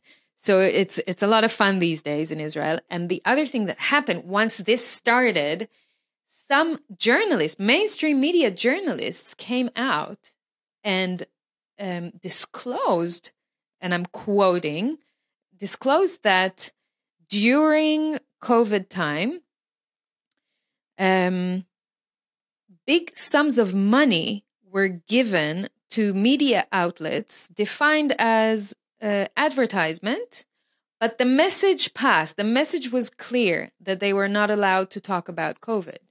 They are disclosing it. That this, not that you and I don't know that it happened, but the public doesn't know. Yeah, And the journalists are now coming out confessing that the Ministry of Health and the pharma companies gave them money to shut up can I talk- about COVID and about vaccines. I'm not surprised. and it's coming out, which is amazing. So I had I had a, I had Angus Dalgleish, who's a professor of oncology. I don't know if you know here in London, and he I've had him on the podcast. I haven't released it yet. It's going to happen. It's going to happen. Um, so he You're was saving the good ones. I'm saving it. So he he came out on the Daily Mail, big broad um, broadsheet newspaper, saying, "Oh, you know, if you're young, if you're pregnant, you know, you shouldn't be hesitant about getting the vaccine. Or forget all the misinformation and the conspiracy theories. And it doesn't matter if you've had COVID before. It doesn't matter if you're pregnant. It's fine. It's safe and effective." And he wrote this piece pushing for it. And I remember looking at that, thinking, "What a bunch of propaganda!" All right, and then recently he's been very vocal against the vaccine. Hey, we were on the space with him when you were asking him that. Yeah, I remember. some people say I was. put him on the spot, dude. I put him on the spot. I said, "Hey, Buster." it was a Twitter space I was hosting. Yeah, I Yeah, remember, I was like, "This is great that you're you're speaking out against mm-hmm. the vaccines." Why did you say that at the Why? time? Yeah. Why'd you say all this? I, I've got that interview. Good. It's good. And he, yeah, he was fumbling, but he said, you no, know, but you. This is what I'm saying. What he told me. If he he told me yeah, that he didn't write the article. they wrote it for him, He spoke to them over the phone. Mhm. They asked him the questions. Mhm. and they rewrote. They rewrote and had everything. They had an agenda. They had a plan. Do you believe it? I believe him. Yeah, he does get paid by the Daily Mail. He was he was on a stipend and he was getting paid. I think it's better to come out with the truth now than not coming out at all. Yeah. So he wrote. They wrote it. He didn't have a say, and um, he goes, I, "I didn't really agree with it, but he didn't actually say anything at the time. Didn't challenge it." Then his son apparently got a vaccine injury, and then he became, "This is wrong. I need." To, I remember, yeah. And it's a shame that it took his son to get injured. Sometimes that's what people need to wake Yeah, up. exactly. Something bad will happen to them. And to his credit, he said he wrote back to the editorial team trying to say, "Look, we need to write articles." Like, guess what? they def- didn't want it. Deaf ears, no Of course. They were all given directions, and But the they were media is meant to be following the media is meant to be reporting the truth and the news and what is what's ha- what does this explain? Do you believe me that I have no interest in becoming a journalist? Really, I have better things doing with my to do with my life. I'm doing what I'm doing just because how lame they are, yeah, and because someone needs to do the work. I wonder if it's a coincidence that when I said that, the book that just fell is Jordan Peterson's book with the twelve truths. It's, funny, huh? It's the funny. Yeah. Anyway, so yeah, I, I they're doing such bad job. Media is not media anymore. They're not media, they're bought. And the social media is bought. Everything is bought. Everything is rigged. The whole system is rigged. propaganda. We live in a system that has only one way. There's one path that they want you to follow. And if you don't follow that path, you're outcasted. Yeah, And we need to say stop to that culture yeah, of one path means correct and right, and this is how you need to live. No, you can live whatever way you choose. There are a multitude of ways that you can experience your life, and it's fine. And you don't have to follow one thing, and you don't have to believe one thing, and you don't have to think like everyone. You don't have to be like everyone. You should be who you are, believe what you want to believe, exercise something that we forgot, and it's discernment. Listen to everything, listen to different opinions, take the information from various sources, and then decide for yourself what is good for you. We are so fucking lazy So lazy. that we don't even want to do that. We just want to be spoon fed with information from everyone. So, yeah, in a way, we are at fault for letting this happen. Do you know what I call virtue signaling? But that's but that's our wake up call. yeah. Do you know what I call virtue signaling? The laziest form of doing good. yes. Look, I got a Ukraine flag on my bio. Look what a good person I am. oh, yeah. good. I put my Ukraine flag up. I can go back to work feeling good now. Yeah. How lazy is that? It's lazy. It's And laziness of your brain, laziness of doing good, laziness of choosing the right food, laziness of doing exercise, just laziness, laziness in relationships, ra- laziness in not picking up a phone and speaking to someone, not going out and meeting them, just send a text, comment on their Facebook, nice picture. Well, what is that? What kind of relationship is that? So it's lazy. it's lazy. It's lazy. Can you say that Jimmy one? Dore has a really good uh, stand-up skit, uh, skit about it, where he talks about you know go do your own research. Don't be lazy. Go do your own research, and then people tell you, "Well, do your own research." Are you a doctor? Are you a scientist? What do you mean do your own research? You shouldn't do your own. You should just listen to the experts. And then he says, "Really? When I go buy a car." Do I just go and listen to the salesman because he told me that that's a good car, so I buy Yes. it? No, I go do my research, which car is good and which car and car is bad, and then I decide is that okay doing my research on a car, but it's not okay to do the research on something I put into my body? For fuck's sake! Yeah, yeah. And that's why, you know, I do take an issue with my medical profession because instead of doctors empowering patients like they're meant to and informing them, they've done the exact opposite. And actually, they now gaslight them. Oh, so Can you, you, say the statistics you told me before about sending people to operation? yeah. So, ba- so basically, I convert around 5% of my patients, maybe 10 max. I like, I try and treat patients non operatively whenever possible. But the system is such that actually you'll find that most surgeons will convert much higher 50%, 60%, 70% Because they get money for every operation. because they get money for every operation. So why and and but it's it's a mutually beneficial relationship and mutually destructive between the patient and the and the doctor. And I- Patient is selling away. It's I'll tell you why. Because the patient, if you tell the patient, look, the treatment for this problem is you lose weight, you start going to sleep properly, eat healthy. Ah, They- they look have at- work harder. They have to work harder. They have to make sacrifices. Uh, unless you just fix me, fix my Yeah. my ankle. Can you just do something and just fix? Ah, So they I want that. The patient wants the quick fix, the easy option, the lazy option. the symbiotic relationship, Yeah. Symbiotic relationship of laziness, laziness, greed, and- laziness galore. yeah, laziness galore. so basically, and the doctor's like, okay, so You I- want the operation? I'll give you. The why should I spend more money? Why should I spend half an hour talking to you, trying to explain to you? You want an operation? Fine. I'll get more money. Five minutes. I'll book you in. I'll schedule you for the operation. You want it? Patient's super happy. Surgeon super happy. Off they go. And the system is rigged. And the system again. is rigged once again. It's a joke. And people are not becoming healthier; they're becoming sicker. I kid you not. Do you want to hear something really funny? I had two complaints last year. Both were from patients who I didn't want to operate on, and I said they shouldn't have the operation, Why? and because they were not, they was they were look, no, you- no. Why you said that? Why would, did they complain? because they wanted the quick fix, they wanted the Uh-huh. operation, and I was telling them that's not the right thing to do. hmm So instead of saying thank you, doctor, for avoiding surgery and trying to do the best for me and treating me like your family, they're like, I can't believe he never operated on me. It's Oh my god. yeah, so it's it's mutually beneficial for So that's how lazy we are. yeah. Okay. The other uh, funny thing is that um, another Freedom of Information Act response uh, uh, request was to provide the statistical um, breakdown of of deaths in Israel, uh, broken by vaccine status and Mm. age. okay, so that we can know how many people died vaccinated versus unvaccinated. Da, da, da. The Ministry of Health is not providing the data. So the guy that have launched the request, uh, David Chuldi, he went to the court, and the court forced the Ministry of Health to give Oh, the wow. data by the 29th of May.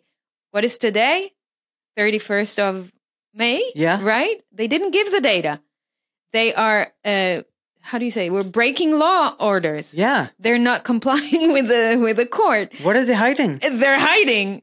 And so Like this guy- Pfizer, like Pfizer saying, Yeah. Give us 75 years to release. Exactly. They If don't want to give it. Why would you do that? If you got, surely you would be releasing it in 75 seconds saying, look how amazing this is. Uh, exactly. And so if- we know they're going to lie once they bring the data. They will lie. Obviously, they manipulate the data, but at least they'll give something that we can work with and to continue the research. You know, so people are active about it. You see, like it's it's. it- We're not, not letting go. We're not letting we're it go. Not letting go, and you can't hide the truth for too long because it will pop out some somehow. And then the other thing that is really important is the WHO. There was the assembly now in Geneva, right, in twenty first of May. Uh, we had a delegation from Israel, obviously, to the WHO assembly. Uh, there were two important things that happened there. One is that the guy, one of the clerks from the Ministry of Health that spoke at the assembly, uh, obviously started by giving his vows to the Führer, the WHO, saying, I'm with you, I love you, thank you for everything you've done during the pandemic, the worst pandemic, uh, the end of humanity pandemic. You were amazing and we love you. And he said, We are very sad to tell you that we are throwing away to the garbage millions of vaccines because no one is taking them. So we know that that is a success. By the way, the children was also a success. They didn't. We didn't vaccinate a lot of children in Israel, Great. which is amazing. Yeah. For me, I was fighting really hard during that time, and the children were my my target. Like, 100%. don't touch the children. Go inject yourself whatever you want, but don't touch the children. And so we did good work there. At least under Can 12, I just, under can I, twelve can I just old. do a quick plug? Yeah. There's a book called Turtles All the Way Down. Oh yes. It's it's an anonymous book. I believe it's written by some Israelis. Israeli, God bless them, Yes. Israeli anonymous Yes, it's an amazing daughter. book that a lot of doctors around the world have read already. I'm happy to say. When we did the space back in the day, uh, Dr. Pierre Kory has read it and Dr. Tess Lawrie read it, and they both said that after reading this book, their eyes opened and they will never inject their kids Never. ever again with anything else. And so Any I would recommend everyone listening, every parent.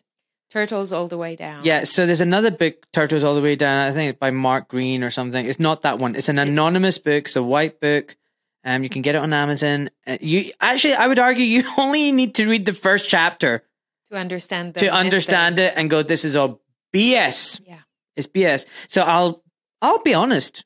It's translated to many languages. Efrat, I've gone on a journey. I've gone from yeah, yeah, I'll- you know, vaccines are great to yeah, I don't really care to do I really need this to over my dead body. yeah. If Same. that makes me a bona fide anti-vaxxer, so, So be, be it. it. Don't give a damn. A hundred percent, a thousand percent. I was the same. I actually vaccinated my child with the childhood vaccines when he was young. I took my time because I didn't want to research, but I was Mm. too lazy Yeah. yeah. at the time. Been so there, I been did. there. I I've did do that, but uh, that's it. Never again. But if we can if we can help even one child in the future, it's worth it. A hundred percent. The other thing that happened in the assembly of the WHO is that the Israeli delegation spoke again during the the assembly and said that we are preparing the pandemics treaty, the pandemics uh, laws in Israel to obviously be ready whenever you guys come up with your rules and regulations because we will do whatever you tell us to do and us the annoying voice of reason um, in Israel again we're making a fuss about it in Israel because no politician no media person is talking about this in Israel. It's crazy. So we're trying to capture as much attention as we can about it to just make awareness about the WHO treaty that is coming. Because important. Israel is obviously going to try and lead the way again in that, basing on its success of COVID 19. We love being pioneers. We love being so successful. You know that Benjamin Netanyahu said that we are going to be pioneers with the genetic database. Oh my god. Six months ago, he said it. And then we ask ourselves, mm, is that based on all the PCR tests that you've taken Yeah. during COVID. Yeah. How do you have my genes?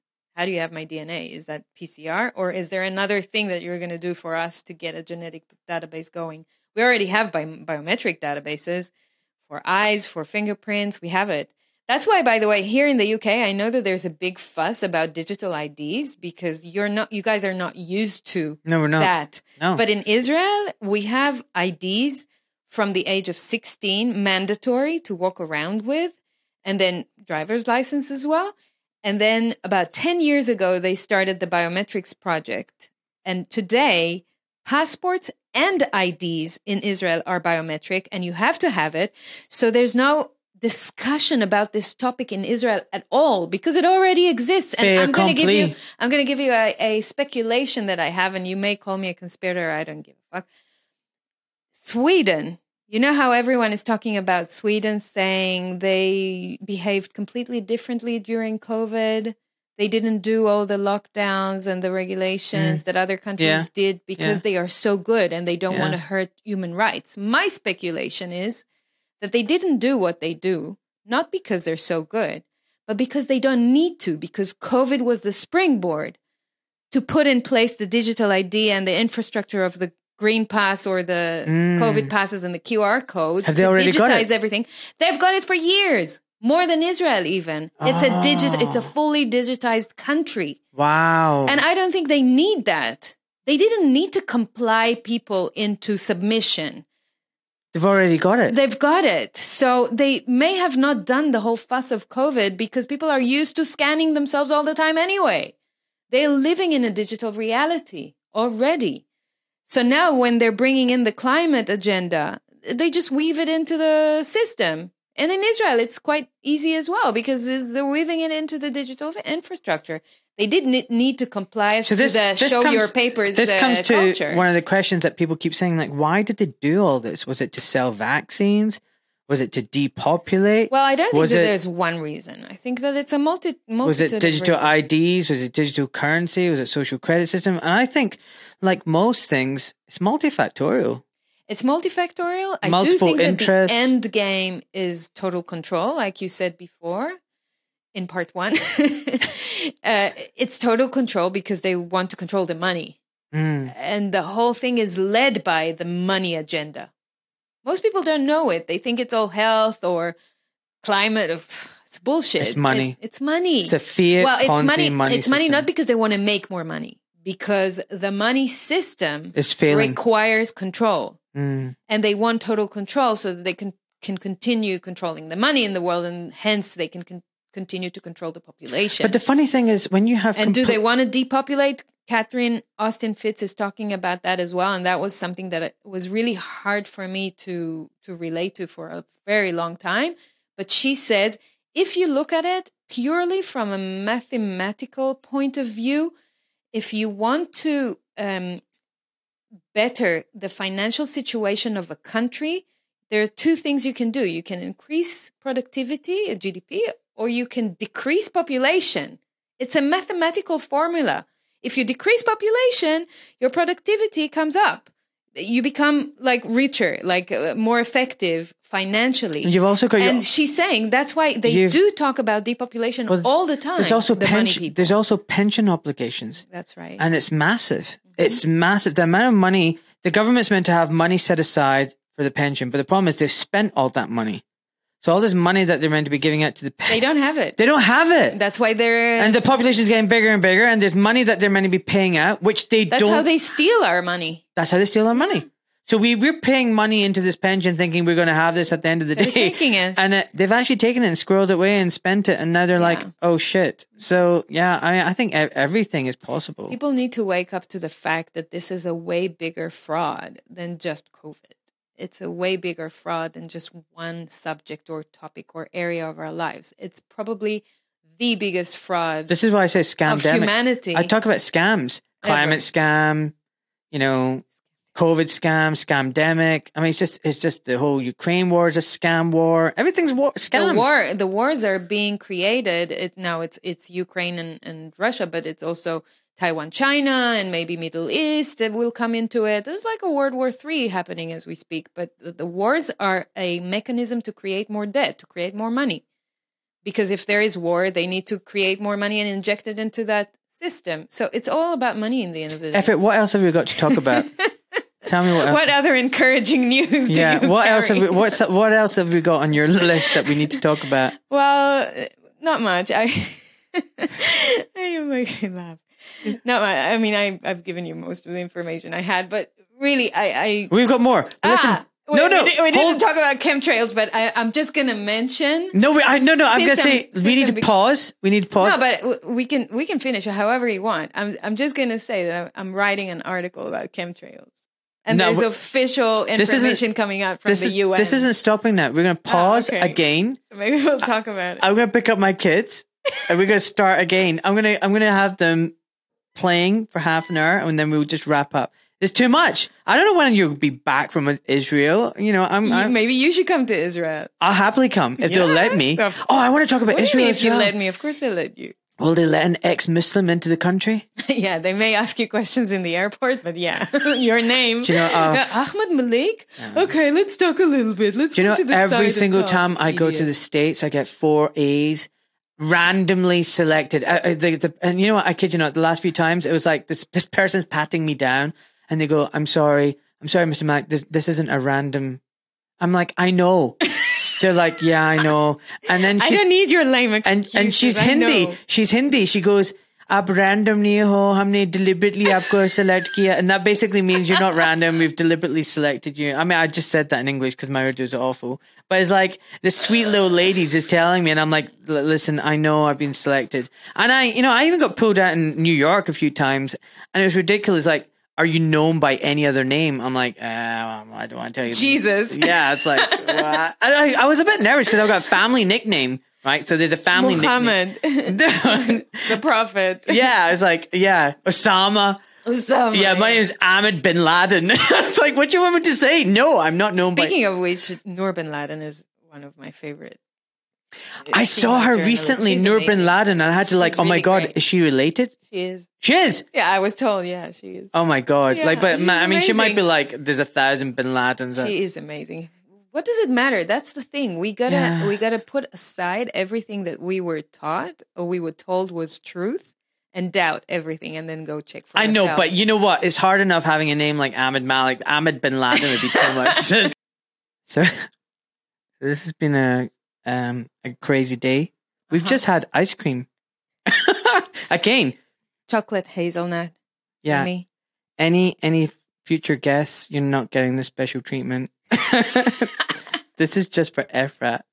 We're just eating the whole day. We're just eating. We should do. We should do a podcast on food. I'd love that. Can we do that? Yeah. Like, you guys like a different taste than me. You don't like spice. Uh huh. I, I don't mind spice. I'm quite a pathetic, you know, Pakistani Indian chap because basically, whenever I have curry, I pay for it the next day.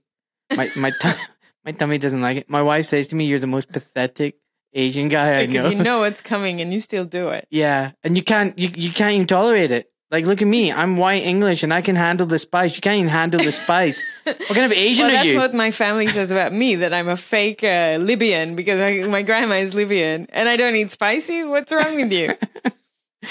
right. So, what were we going to talk about? We were going to talk about so much. Oh God.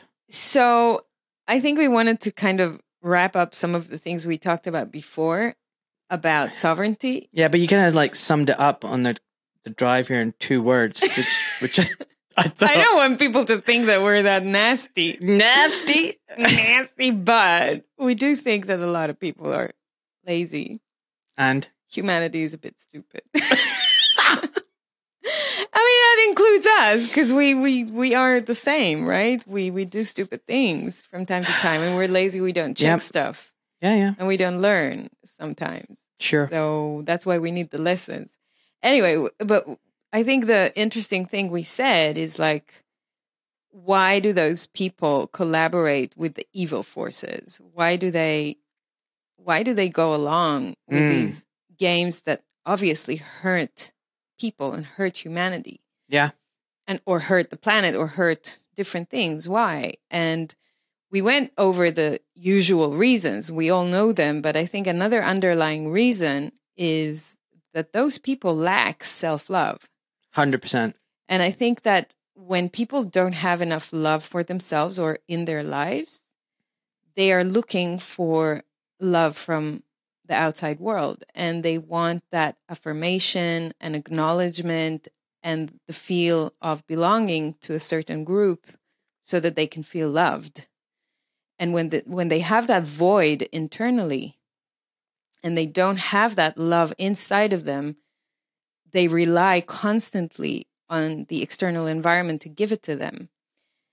And that's why they do sometimes really bad things in order to belong to a group and They be on the right side, Even if it means cutting off bits of their body. even if it means harming someone, Yeah, harming someone Someone else, else. harming themselves. harming themselves. As long as they Yeah. know that in the end of the day, they'll be tagged or labeled in the right group Yeah. Special group. and then they'll feel loved. And it's an illusion. And accepted. and accepted, but that's an illusion because they're not really loved. They may be part of a group now, Yeah. but did it fill that void? no. They still feel the same. Yep. They still feel loathing towards themselves or And then uneasy with And that loathing then expands to loathing others. others. These And that makes it easier for them to being able to harm others because they don't have that respect for themselves, for love to their body, to their soul, to their purpose. They don't respect themselves, so they don't respect others. So the solution is very simple. Love, Love yourself. yourself, accept yourself Yeah. for all the flaws. I'm going to put it, look, I'm going to say it out loud right now in public domain. I didn't love myself for the longest time. I thought I was too short. I was the last kid to get selected in the class. I got a freaking hairy back. You know, you, I've got hair sprouting out my I ears now. issues with my body as well. Hey, hey, I this is not a look- competition. it is a competition, and I'm going to win this one. No. But I mean, everyone has it. That's why it's so easy to try and compete on this because we Yeah. all have it. yeah. We all suffer from low self esteem or issues about ourselves, unless we're psychopaths. And I've, I've, I've overcompensated now. Yeah. So we have it, and we don't like ourselves all the time, and we have issues. But if we don't stop to look at them and to resolve them, then we perpetrate it. and love the flaws. Love the little. I, I heard something um, that you should love your imperfections, and they love their partner because of their little imperfections, because that's what makes them unique, and that's what makes them different. And when you start looking at it from that lens, these things that you thought were rubbish or terrible and you didn't like them, actually, that's what makes you beautiful. So people need to love themselves and accept themselves for who they are, not have plastic surgery. It's really funny. I, I look, I've got a, even a weird relationship with makeup. I think makeup is nice. I think women look great when they have a little bit of makeup, but it should be there to embellish, not not so much makeup that you don't even look like your Not real self. Yes. I've been out with people who, when they take off their makeup, I'm like, "Who's this? You're where, where did you? same person. Yeah, where did you come from? Where's my girlfriend? you can't you can't be doing that where you're wearing a mask. You know. So makeup, if it's an embellishment, an adornment uh, on the, a frame on a picture, yes, but not when you're putting a poster can over the actual original painting. Or trying to be someone else than who you are. Yeah, stop being fake. Be authentic. Yes, I do use a filter on Instagram from time to time. I got confess. It's all coming out. I love That's this. my little confession here. That's fine. That's fine. it's funny. It's really. It's like. I, I it's like I've had I've literally had people come up to me and go, "Oh, you should go to Turkey and you can get hair transplant and have it." Mo-. I'm like, "Are you serious?" I'm bald You know and bald and told me- beautiful, bald Yeah. and beautiful. Love it. Look, friends. Oh yeah, gorgeous, gorgeous. You know how many friends looked at me and said, "Oh, that wrinkle here, you got to fill it up with Botox." And I, no, I don't. no. I don't want to put anything on my face. I don't have to do anything. So I've got a wrinkle. I'm going to have more wrinkles. Surprise, surprise, that happens. Okay, okay. Um, now we're really going off off the reservation here. So my Sorry. friend is a plastic surgeon. Yeah. who does Botox injections, and Uh-huh. occasionally he calls me to these parties, and I go to these parties, and I, it's it freaks me out because they're all his clients and his friends. who They all look young and no, they look stretched, Stretched. out and fake, and they're fillers, And they can't smile. and they can't smile, and they're all just it's just. and I can't talk about anything. I can't. Oh, the last one I went to was hilarious. I started talking to someone from New York, and uh, and she was like, "Oh, it's terrible."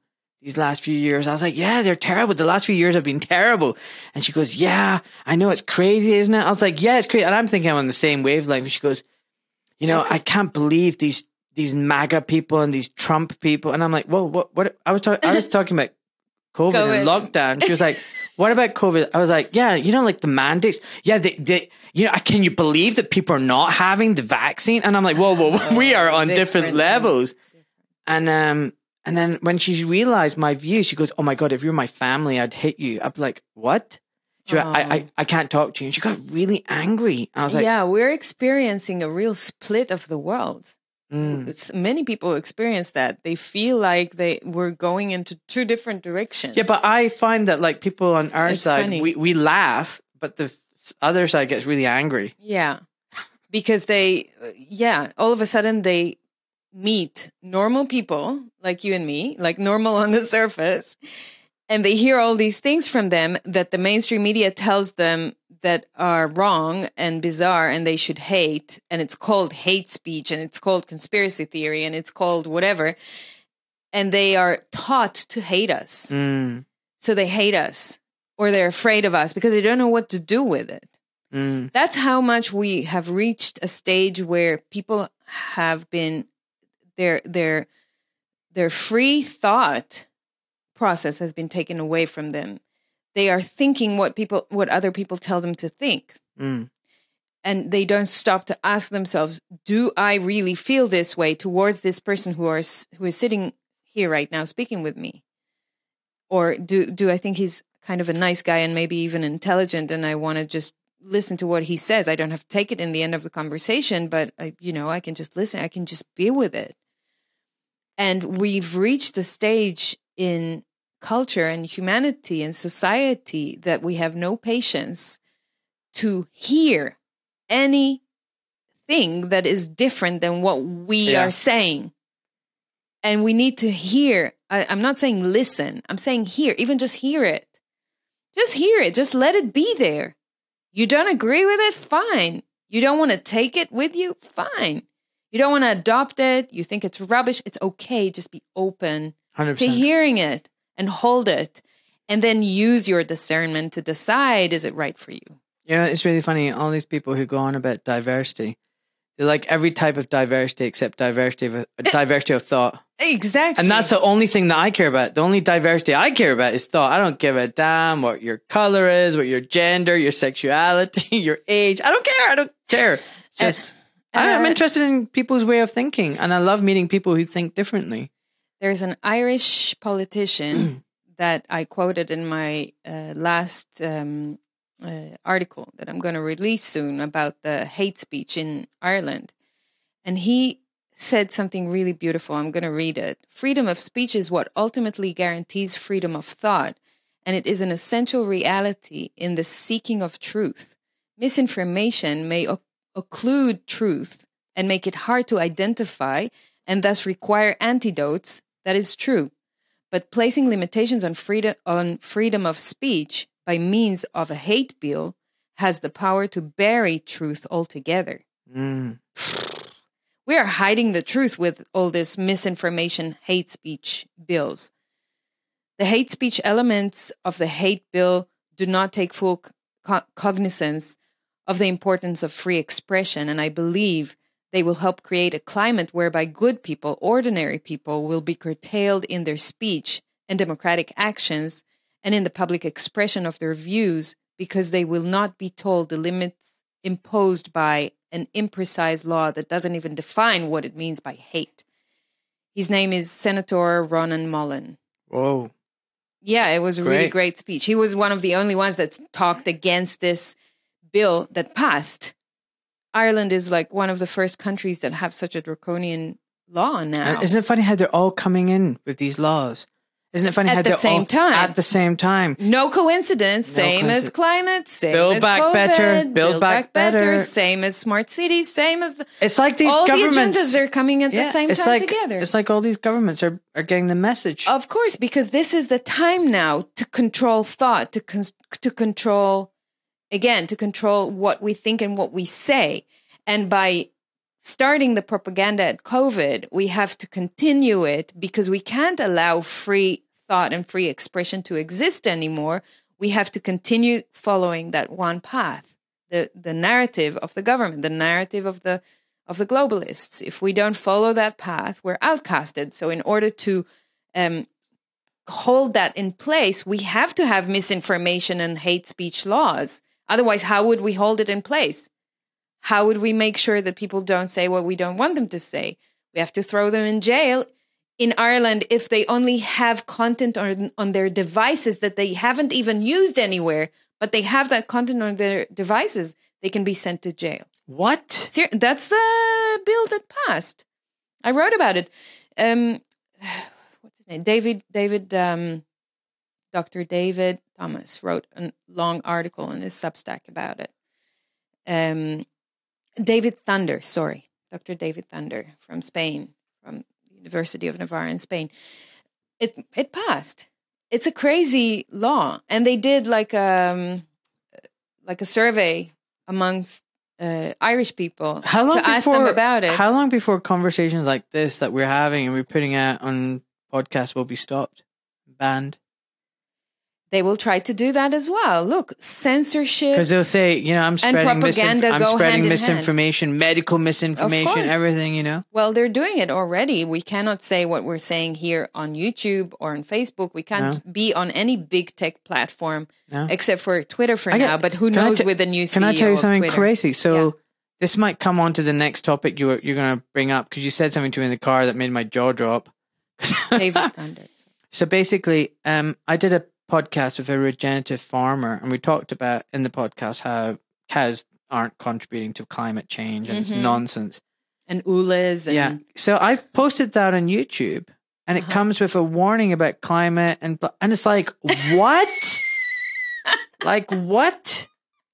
Like it's insane. And I deliberately don't post anything like what we've This chatted is about on YouTube. 1984 It's on a- steroids. It's on it's on Rumble. This will go on Rumble. It won't go on YouTube. Of and, course not. And it's like I think just my name would be a reason to take you down. On YouTube, you know what? YouTube is like my father-in-law now. I can't talk about anything like serious, like because I'll get into trouble. I just can't. It's like ah, no, can't go there. Now, I did a tweet recently with a picture of the sky here in this garden right outside Uh-huh. here with lines crisscrossing. Look, I'm telling you, growing up in the 80s, I looked up at the sky because in Glasgow we didn't have blue sky often. it's always grey and cloudy and rainy. So when we had blue sky, it was beautiful. We did not have crisscrossing lines like we did. We would have contrails. The water would, you know, you could Uh-huh. see the condensation then evaporate, it would Disappearing, yeah. disappear. We do not have these grids in the sky. Now, I think my gut instinct, I always believe in my gut instinct. This is not normal. This is weird. Something bizarre is going on. And just the very fact I said, What is going on? People started saying you're a crazy conspiracy theory, no surprise, you nut job, you quack. Um, but then you told me something very interesting. Do you yeah, want, do you I want to told just you share it? that Yeah. in February 2023, this year. three months ago, three months ago, there was a report issued by the UN Climate Committee called the UN, right? Not not conspiracy theorists. The UN released a report called One Atmosphere, an independent expert review on research and development of solar radiation modification. So was that was that defecation? modification. What? So they published this report. It's all about climate engineering. In in nice words, it's called solar radiation modification or SRM in short. Solar radiation modification. modification. yeah, and what it is, it's an umbrella of technologies and techniques to basically control the radiation from the sun. In their eyes, woo, the cat came in. Of course she did. Amazing. In their eyes, Carry on talking. I'm just going to open the door. So No can leave. problem. In their eyes, the number one reason for the climate uh, um, disaster that we're experiencing right now is because of how the the earth is is warming right? And their aim is to reduce the temperature of earth is to cool down earth. Now the most common way that we you and i and everyone else knows to reduce uh, the earth temperature is to reduce carbon carbon emission I don't right everyone is talking I about don't of course we don't believe in it i'm just saying what they're saying Yeah. it's, it's i think it's bullshit but that's that's what they're they're Their argument. is- Preaching. yeah. they're preaching that we need to cool down earth by reducing carbon emissions but this report is showing you a cluster of techniques and technologies different than re- that the purpose is different than reducing the, the, the reducing carbon emissions the purpose is to send back the solar radiation which is heating up earth back to the stratosphere so we are preventing the heat that comes from the sun to reach earth that's try- the we're- that's we're- the concept We're trying to create a winter, a nuclear winter. we're trying to control Gaia. We're trying to control the forces of nature. So for the people who think you're this is all conspiracy theory, I don't have. this is a 50 page document. I don't- if you I don't- think it's a conspiracy theory, Yeah. go to the UN website I don't and read have- it like me. Yeah, I don't have um a Jamie yet. I'm I'm gonna try and go on the internet. Have you got a link? Yeah. What is it? Let me tell you. One second. I have to find it. Ah, let me find it. I, the other option is just to stick the laptop around and point it at this camera. We can see the pictures because you showed me on the document, and it looks very much like. Well, I'll show you the webpage on the UN website, and then I'll show you the document. So that's. Can you see it? web docs. Yeah. Oh no, but you know the picture where you showed of the Of the sky because it came up very clearly on the camera. Okay. So they're trying to modify the amount of sun rays and sunlight. Yeah, hitting the and there earth. are, there are different ways of doing it, but one of the ways is what we call chemtrails. They call it SAI. You see that image is Yeah, from yeah, Getty yeah, Images, it's showing- and it is from the document. It is on page twenty three. and So the- basically, the So it's not a conspiracy inside, theory. No, it's not. Inside the cluster of techniques of pushing the solar rays back to the sun, back to the atmosphere, one of the techniques, the most popular one in the document, the most proven one to work, is called SAI, which stands for Stratosphere Aerosol Injection. So there's they're injecting aerosols of chemicals into the air in order to create this blanket be- on, on the stratosphere in the lower levels of Earth so that the solar radiation that comes from the sun is being blocked by it and returned to space. And there is a nice illustration in this document. There are explanations of how it works, why they're doing it, how they're doing it. I'm going to go a little bit into detail in a second, but I'm just going to show you the illustration for all those who think, no, no, it's only contrails. There is no such thing as chemtrails. So what is this, guys? What? What is uh, that? This That's is- exactly. Show me laptop for a second. This is insane. So I need. I definitely need a Jamie when this podcast kicks off. Yeah, a compound is released into the stratosphere. Method inspired by observed cooling after large-scale volcano. volcano eruption. Well, at least they're not trying to set off volcanoes. So let me explain what they're trying to do. In 1991, there was an eruption of a volcano in the Philippines called Mount Pinatubo or something like that. I wrote it in the article. And after that explosion, the temperature of Earth was decreased by one degree Fahrenheit for, for the 15 months going forward. Fahrenheit or Celsius? Fahrenheit. Oh, not- uh, this instance. Okay.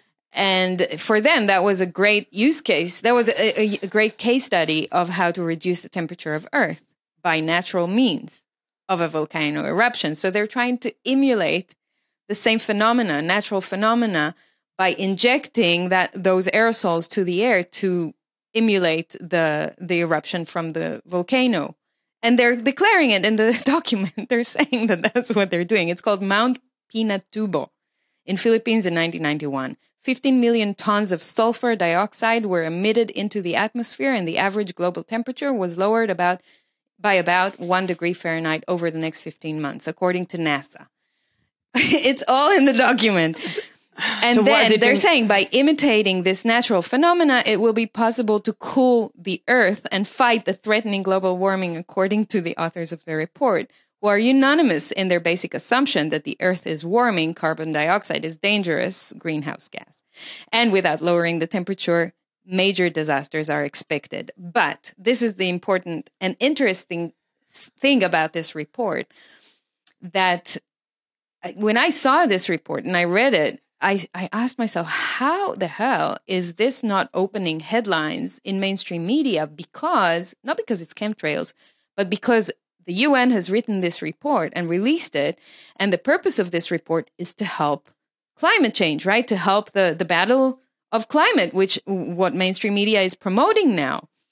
And then I read the whole document and I understood that there were two reasons why they, this is my interpretation, why they are not releasing this to like widely to the media. First of all, because if you read the document, you will see, I don't know if it's by mistake or not, that this document is full of explanations and examples and putting the spotlight on the risks and the dangers and the damages that those technologies are creating Like for human beings, for soil, for ecology, for uh, uh, diversity. everything, biodiversity, everything is listed here. Like They're- and also natural God. Disasters, natural God. disasters like drought, like uh, rain, like acid rain after. like it's it's in the document. It it, it really details all the damages. It's So in my are article. they are they really that deluded that they so that's really the think first reason. Wait, that's the first okay, reason okay. why they don't publish it because it's full of dangers and Yes. people will see this and they'll say oh guys so this is what you're doing? Like Yeah. just one plus one. We're looking at the sky. We're seeing all these chemtrails. You're telling us it's okay. Keep sleeping. There's nothing to see. And we could be getting and then sick. we are getting sicker and we under we feel not normal after these things happen. And here this document lays it out clearly for us to see and you're the only thing that's missing is your admission that that's what you're doing yeah, it's a formally. conspiracy theory. Uh, it's a conspiracy. It's not a theory anymore. It's Yeah. it's here. It's in plain sight. you a can download it. it's a conspiracy against humanity and, and earth. Okay so that's the first reason. They don't want people to be aware of the harms don't. and dangers Safe that these technolo- that these technologies really possess. That's the first thing. Secondly there is a i don't know if you've noticed but there is a consensus in the media and the scientific community that the major way to fight climate change is to reduce the temperature by reducing carbon emissions right? And this document what it does is it shows an alternative way to reduce the temperature not by reducing carbon emissions. So maybe there's a ego war here about the right way to do it Hundred percent. right? And they don't want to promote this because they think that the other methods of operation of controlling us and putting taxes and doing less of the things that will have us 100%. emit emit, emit uh, carbon are more useful and effective than this method. Do you know what this also method proves? this is a mind fuck. effort. Do you know what it also proves? If you think about it, a lot of the argument people say, okay, there could be some global warming, but it, who said it's man-made? It, uh, most of the warming is from the sun, the sun, the flares, the, the solar activity. It's true. It does happen. the solar activity Mhm. is what is probably the primary driver of global weather, Uh, the question is and this proves it. do, does it need to be controlled? Does No. it need to be controlled, It or is. Gaia doing what Gaia needs to do? Yeah. Is the is the world balance? Is Earth balancing itself?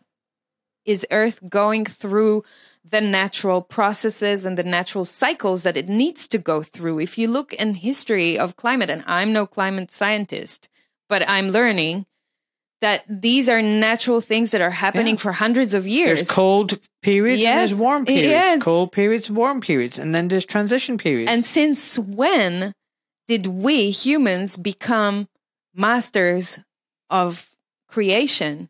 Did since when did we become Well, God Lala- to try and manipulate Yeah. The weather and and to try to manipulate Gaia. But this is the thing. And we're gonna just be punished, I think. Not on 100%. the not on the religious sense of it. Like we're doing something bad, there's a sin, we're gonna be punished. I think that when you're messing with nature, with the with the powers of creation, it's like you're gonna see the results of it.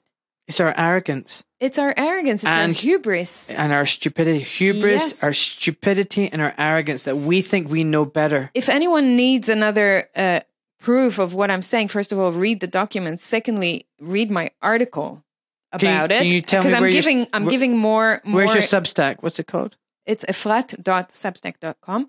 I'm. It's going to be there in a few days. I've also put in the article a quote of John Brennan, who was the head of the CIA back in 2016. He talked at the Council on Foreign Relations conference Oh, that great place. in, in particular, this is a cousin of uh, Bilderberg Group do and you think? Do you Club think? of Rome. do you think I'll that. ever be invited there? Do you think they'll ask me to be a guest speaker? They just asked me if you're interested. Are it- you? As long as I can fly business first class, yeah. no private jet, Private- dear. Private jet. Oh wow. Only private jet for us. I won't get taxed on my carbon emission footprint, though, will I? Th- th- That's above. It's above the law. Oh, okay. You don't, Oh, don't of worry, course, it's of course, free. It's of tax course. free. Of course. And in particular, he mentioned SAI, that technique of sol- uh, stratosphere aerosol injection. He says the impressive technology for injecting particles into the stratosphere that blocks solar radiation to cool the Earth, allowing more time for the world economy to switch from fossil fuels to green energy. And he called it a relatively inexpensive plan, which will cost only $10 billion a year relatively inexpensive. By the way, in the document, the UN document, it's mentioned that these programs, these SAI programs, are running and have been running for decades. Those are not programs that are running for months. And they're still experimental, they say. We don't know if they can be. Actually, the authors, the nine authors of the document, say that they're too dangerous to deploy commercially yet but they are all experimental, running all over the world. The document mentions only three explicit names of countries that are running them the US, Australia, and Sweden. But at, in the document itself, there are tables and, and graphs and illustrations that talk about all the different areas of the world. So is it just these countries? Is it the whole world? It's unclear from the document. There are many questions coming out of these documents. And So just hold on one second. So this thing is experimental, but it's been rolled out across the world. yeah. Can you think of anything else that was experimental and rolled And out? roll it around. Mm. Mm, hmm, yeah. I can think of one, Yeah. two, three. it's crazy. So, th- th- really, what I feel that we have here, like the smoking gun here, is that there's a an official admission from a globalist organization that they are doing what the public thinks that they're doing, which which is what we call chemtrails. So there, there's you know that conspiracy theory checklist. This is another one. Another we ding. tick ding. ding. That's it. I think we got it. There, there's a lot more information here, Is and there- it's it's stress, it's stressing, and it's it's making me I'm really uneasy. By the way, they're saying that in some parts of the world where the experimental um, program is going along, it redistributed the risk of malaria in developing countries What? and may increase the number of people at risk of malaria compared to scenarios without the program. Crazy stuff in this report. The report even details the effects of the de- deployment of SAI programs on the climate and lists examples of severe and even destructive effects of the deployments that are not well planned, such as devastating floods in part of northern Europe and severe drought in the Mediterranean region. Hold on, it's from hold on. the document. Aren't the people just poisoning themselves and their children and their families and And then they're exposing it all to us. There's don't they care? Well, again, they they want to belong to the right group. What we just said before, don't they care? They don't have self love. They're idiots. Yeah. Is there anything else you want to talk about? Because I have a burning question I want to ask you, and it's a very heavy, deep question. But I, I, I really need to ask you. Can I? Can I ask you? Yes. Oh, you shut, you shut your laptop. I'm sick of this. Now, whenever I read this, I So- get upset. Yes. Efrat, I'm feeling a lot of love for you. You feel like I feel like you're a kindred spirit, and we have a lot in common about outlook in life, humanity, love for humanity. And I'm, you know, I've I've gone on this journey. I'm not religious. I used to belong to a sect. I'm over it, and I found I f- I'm conflicted because I feel like religion has a lot of good things. It's got values and history and lessons that we can learn from. Faith. Faith, God, you know, our creator. I love all that. I love all that. The the conflicted part of me is that a lot of religion is guilt, shame, and control, manipulation, and dividing people. So rather than bringing people together, our group is better than that group. We're better than that group, that kind of stuff. So it's kind of weird, you know? I feel like we need religion, but I don't subscribe to any. I think religion was also manipulated during the years. Yes. I think it may have started in you know innocent and and goodwill from a goodwill kind of place and it became nefarious with the years like some nefarious attributes to captured, it. captured. captured yes by the powers that be They go, that's a that's, that's a great good thing we could that's have. a good tool for us Yes. to spread our indoctrination Mm, to spread more fear, to spread more divide and rule. Like the amount of hatred you see in Israel, for example, one of the most divided places in the world between religions, So between this- Muslims. this Chris- is this is my question I want to ask Yeah. you because you're a freedom fighter. I love you. You're on this campaign. You're sacrificing potentially your income, your reputation. You're putting your head above the parapet. You're putting yourself out there, and take it from me. I know where you're what you're doing, and it's not without a cost. yeah, yes, you get you're part of a tribe and you belong to these good people, but then you get ostracized. You're the black sheep. You're like, oh look, you're the funny one, the weird one, and and it's not a good thing either. It takes a brave soul to do that. There's some people who would argue that Israel is like an apartheid state, mm-hmm. that they treat other people, not just non-Jews, but Palestinians or Druze or Ca- Christians or Muslims, whatever, as second class. Mhm.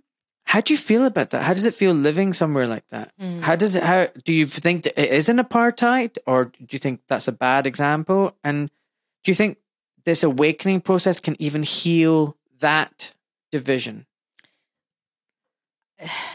I used to be very proud of being Israeli when I was younger. In fact, my first job after coming back from Australia was under the vision of representing Israel on stages around the world and telling all of the world how great Israel is. I used to work for the Israeli Export Institute, which is like a semi governmental organization. And the whole idea of Zionism was something that I really subscribed to because that that was what I was taught. Hey Nori.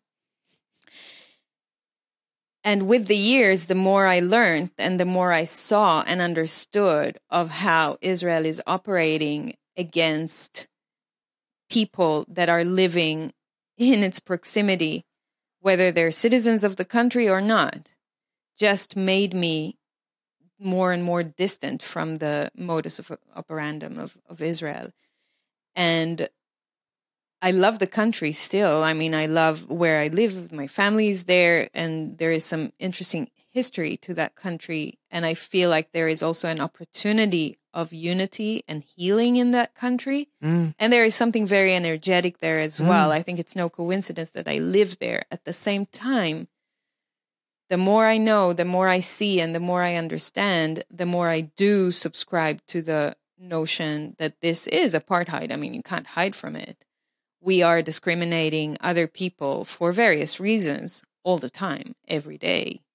And we're using our army in a very nefarious way.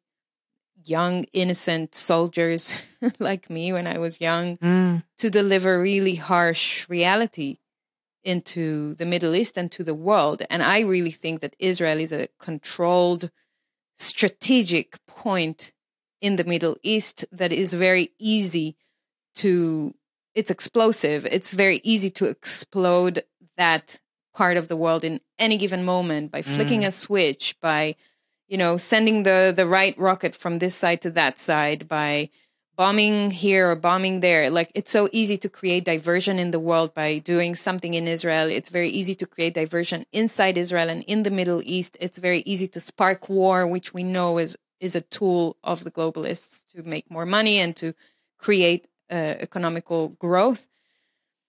And I think that people are so deep into the hatred culture and the divide and rule in Israel that they it's very hard for them it's very hard for most people to detach themselves from hating someone Yeah. in Israel, hating a group, whether it's the Orthodox that I hate now because I'm secular and I go to the army and you are not, whether it's Arabic and I'm Jewish and you hate me so I hate you back, or whatever so, excuse it so, is to so hate, this is funny. So I was we going to subscribe to it. Yeah, I was going to say to you because I, a lot of people hear about, you know, oh, the Palestinians have had their territory occupied, they're displaced, they're suffering, and they don't have access to water. We we know a lot of people know about the suffering of the Palestinians.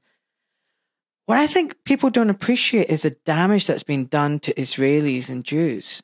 I don't think it's good for a culture and society to live in fear, to live in perpetual anger and hatred. Does that make sense? Of course, Where- you should where- have seen the last operation in Israel. It was a month ago where we had rockets fired from the Gaza Strip Yeah. to Israel. You remember that? Yes. We had we had some rockets uh, going all the way to Tel Aviv, supposedly. I don't believe it, by the way. I think that the it's fantastic the program that they made because the ease in which people enter an emergency state in Israel is phenomenal. Like you tell them, bam, there's war, bam, there's shooting, bam, they stop whatever they're doing. If they're protesting against the government right now and Yeah. yelling that the government is corrupt and lying, yeah. the moment the government says you have to go to the shelter because there's a there's a rocket, Yeah. they go, "Okay, dear government, we're going to do what you tell us." All of a sudden they believe them. They don't think So for a second angry- that maybe they're, They're angry with the government. They're really upset with them. But the but moment the government says, "Look, oh, they're they're controlled in a second. They're manipulated in a second. So the society, the public in Israel is very easily manipulated. It's very easily manipulated all over the world, but in Israel, I think more so than any other place because we are live- so used to living in a state of fear. yeah," and that level of stress, it cannot be healthy for society. It's not healthy. living with that degree of stress and tension. Yes. I, I just think again, you know, we hear about the plight of the Palestinians, but I think the the Israeli Jews are victims equally because ultimately it's not really the the person at the bottom. It's not the plebs. It's not the the working class, the middle class. We we're we're all the same. I mean, it's really funny. You were talking earlier on, and you sound Arabic, and you're saying how most Jews in Israel look Arabic, and I was thinking, yes, you're you're cousins. Of course. Your cousin- you well, eat- my grandma is from Libya. My grandfather is from Turkey. What is that? That's Yeah. not Arab. Yeah. So you, and my you know, other grandparents are from Europe. So it was like a mix. the of food everything. the food is the same the music Yeah. sounds the same you dance kind of the same you know well similar and and th- we are family, and we've been told that we should be enemies. For God's sake, I live twenty minutes away from Ramallah, forty minutes away from other uh, Palestinian cities in Israel, and I've never visited them. I cannot go there. Does that sound normal to you? I live 43 years in this country and I cannot travel half an hour away from my house by car. It's crazy. And I'm taught to think that these people are my enemies. Yeah, I'm not saying that all Palestinians love me or love Jewish Yeah. people. Of course, we have issues, we have problems that need to be resolved, but uh, and it happens to me on Twitter as well. Every time I post something about Israel, I get all these pro Palestinians that are telling me, "Oh, you're talking about freedom and, and non discrimination and and uh, equality, and this is what you do to Palestinians." And I can't disagree with them, but I am being attacked as well. And people just need to lower their arms, to lower their energies Love. of fighting, they and to love. just bring love. Because yes, we have loads of issues, and I don't have the answers of how we solve all of them. But what I definitely know is if we continue going the same route as we are right now, we're just going to perpetuate war, more and more war, and more and more hatred. Efrat, you know, honestly, I love you because you are preaching peace and love, not division and hatred. And that's what we need. It's not the same as Palestine Israel conflict, but, you know, it's really funny. Growing up um, as a Pakistani in Scotland, um, we we were taught that, you know, we are the way we are because of our society. I, there's a lot of drama that happens in Pakistani families. I used to think, God, what is it with Pakistani people and their families? God, we're so, why can't we just be like British people, just like nice and calm? then I married into an English family, and I said to my wife, "Are you sure you guys don't have Pakistani genes? Because you're You're spicy, or you guys have got you guys have the same Pakistani drama." And then I realized, actually, it's not Pakistan. This is life. This is a tapestry of humanity. We're actually It's all not about the we're all the ethnic same group. Of course. it's course, not the ethnic group. It's not the language. I mean, there's little subtle cultural differences in Yes. cuisines, and that's beautiful. But and that these are just celebrated. labels. These are just labels to manipulate us into thinking we are different than each other and Yeah. we should be against each other. When we take all these labels off, when we really strip them down, and what's left is just two human beings speaking to each other, same language, same intentions, same values, same same need to bring healing, then what is left? Mm. It's just the commonalities and and the the will to do better. That's what's left. So does it matter how we're labeled? Does it matter what kind of what kind of group we come from?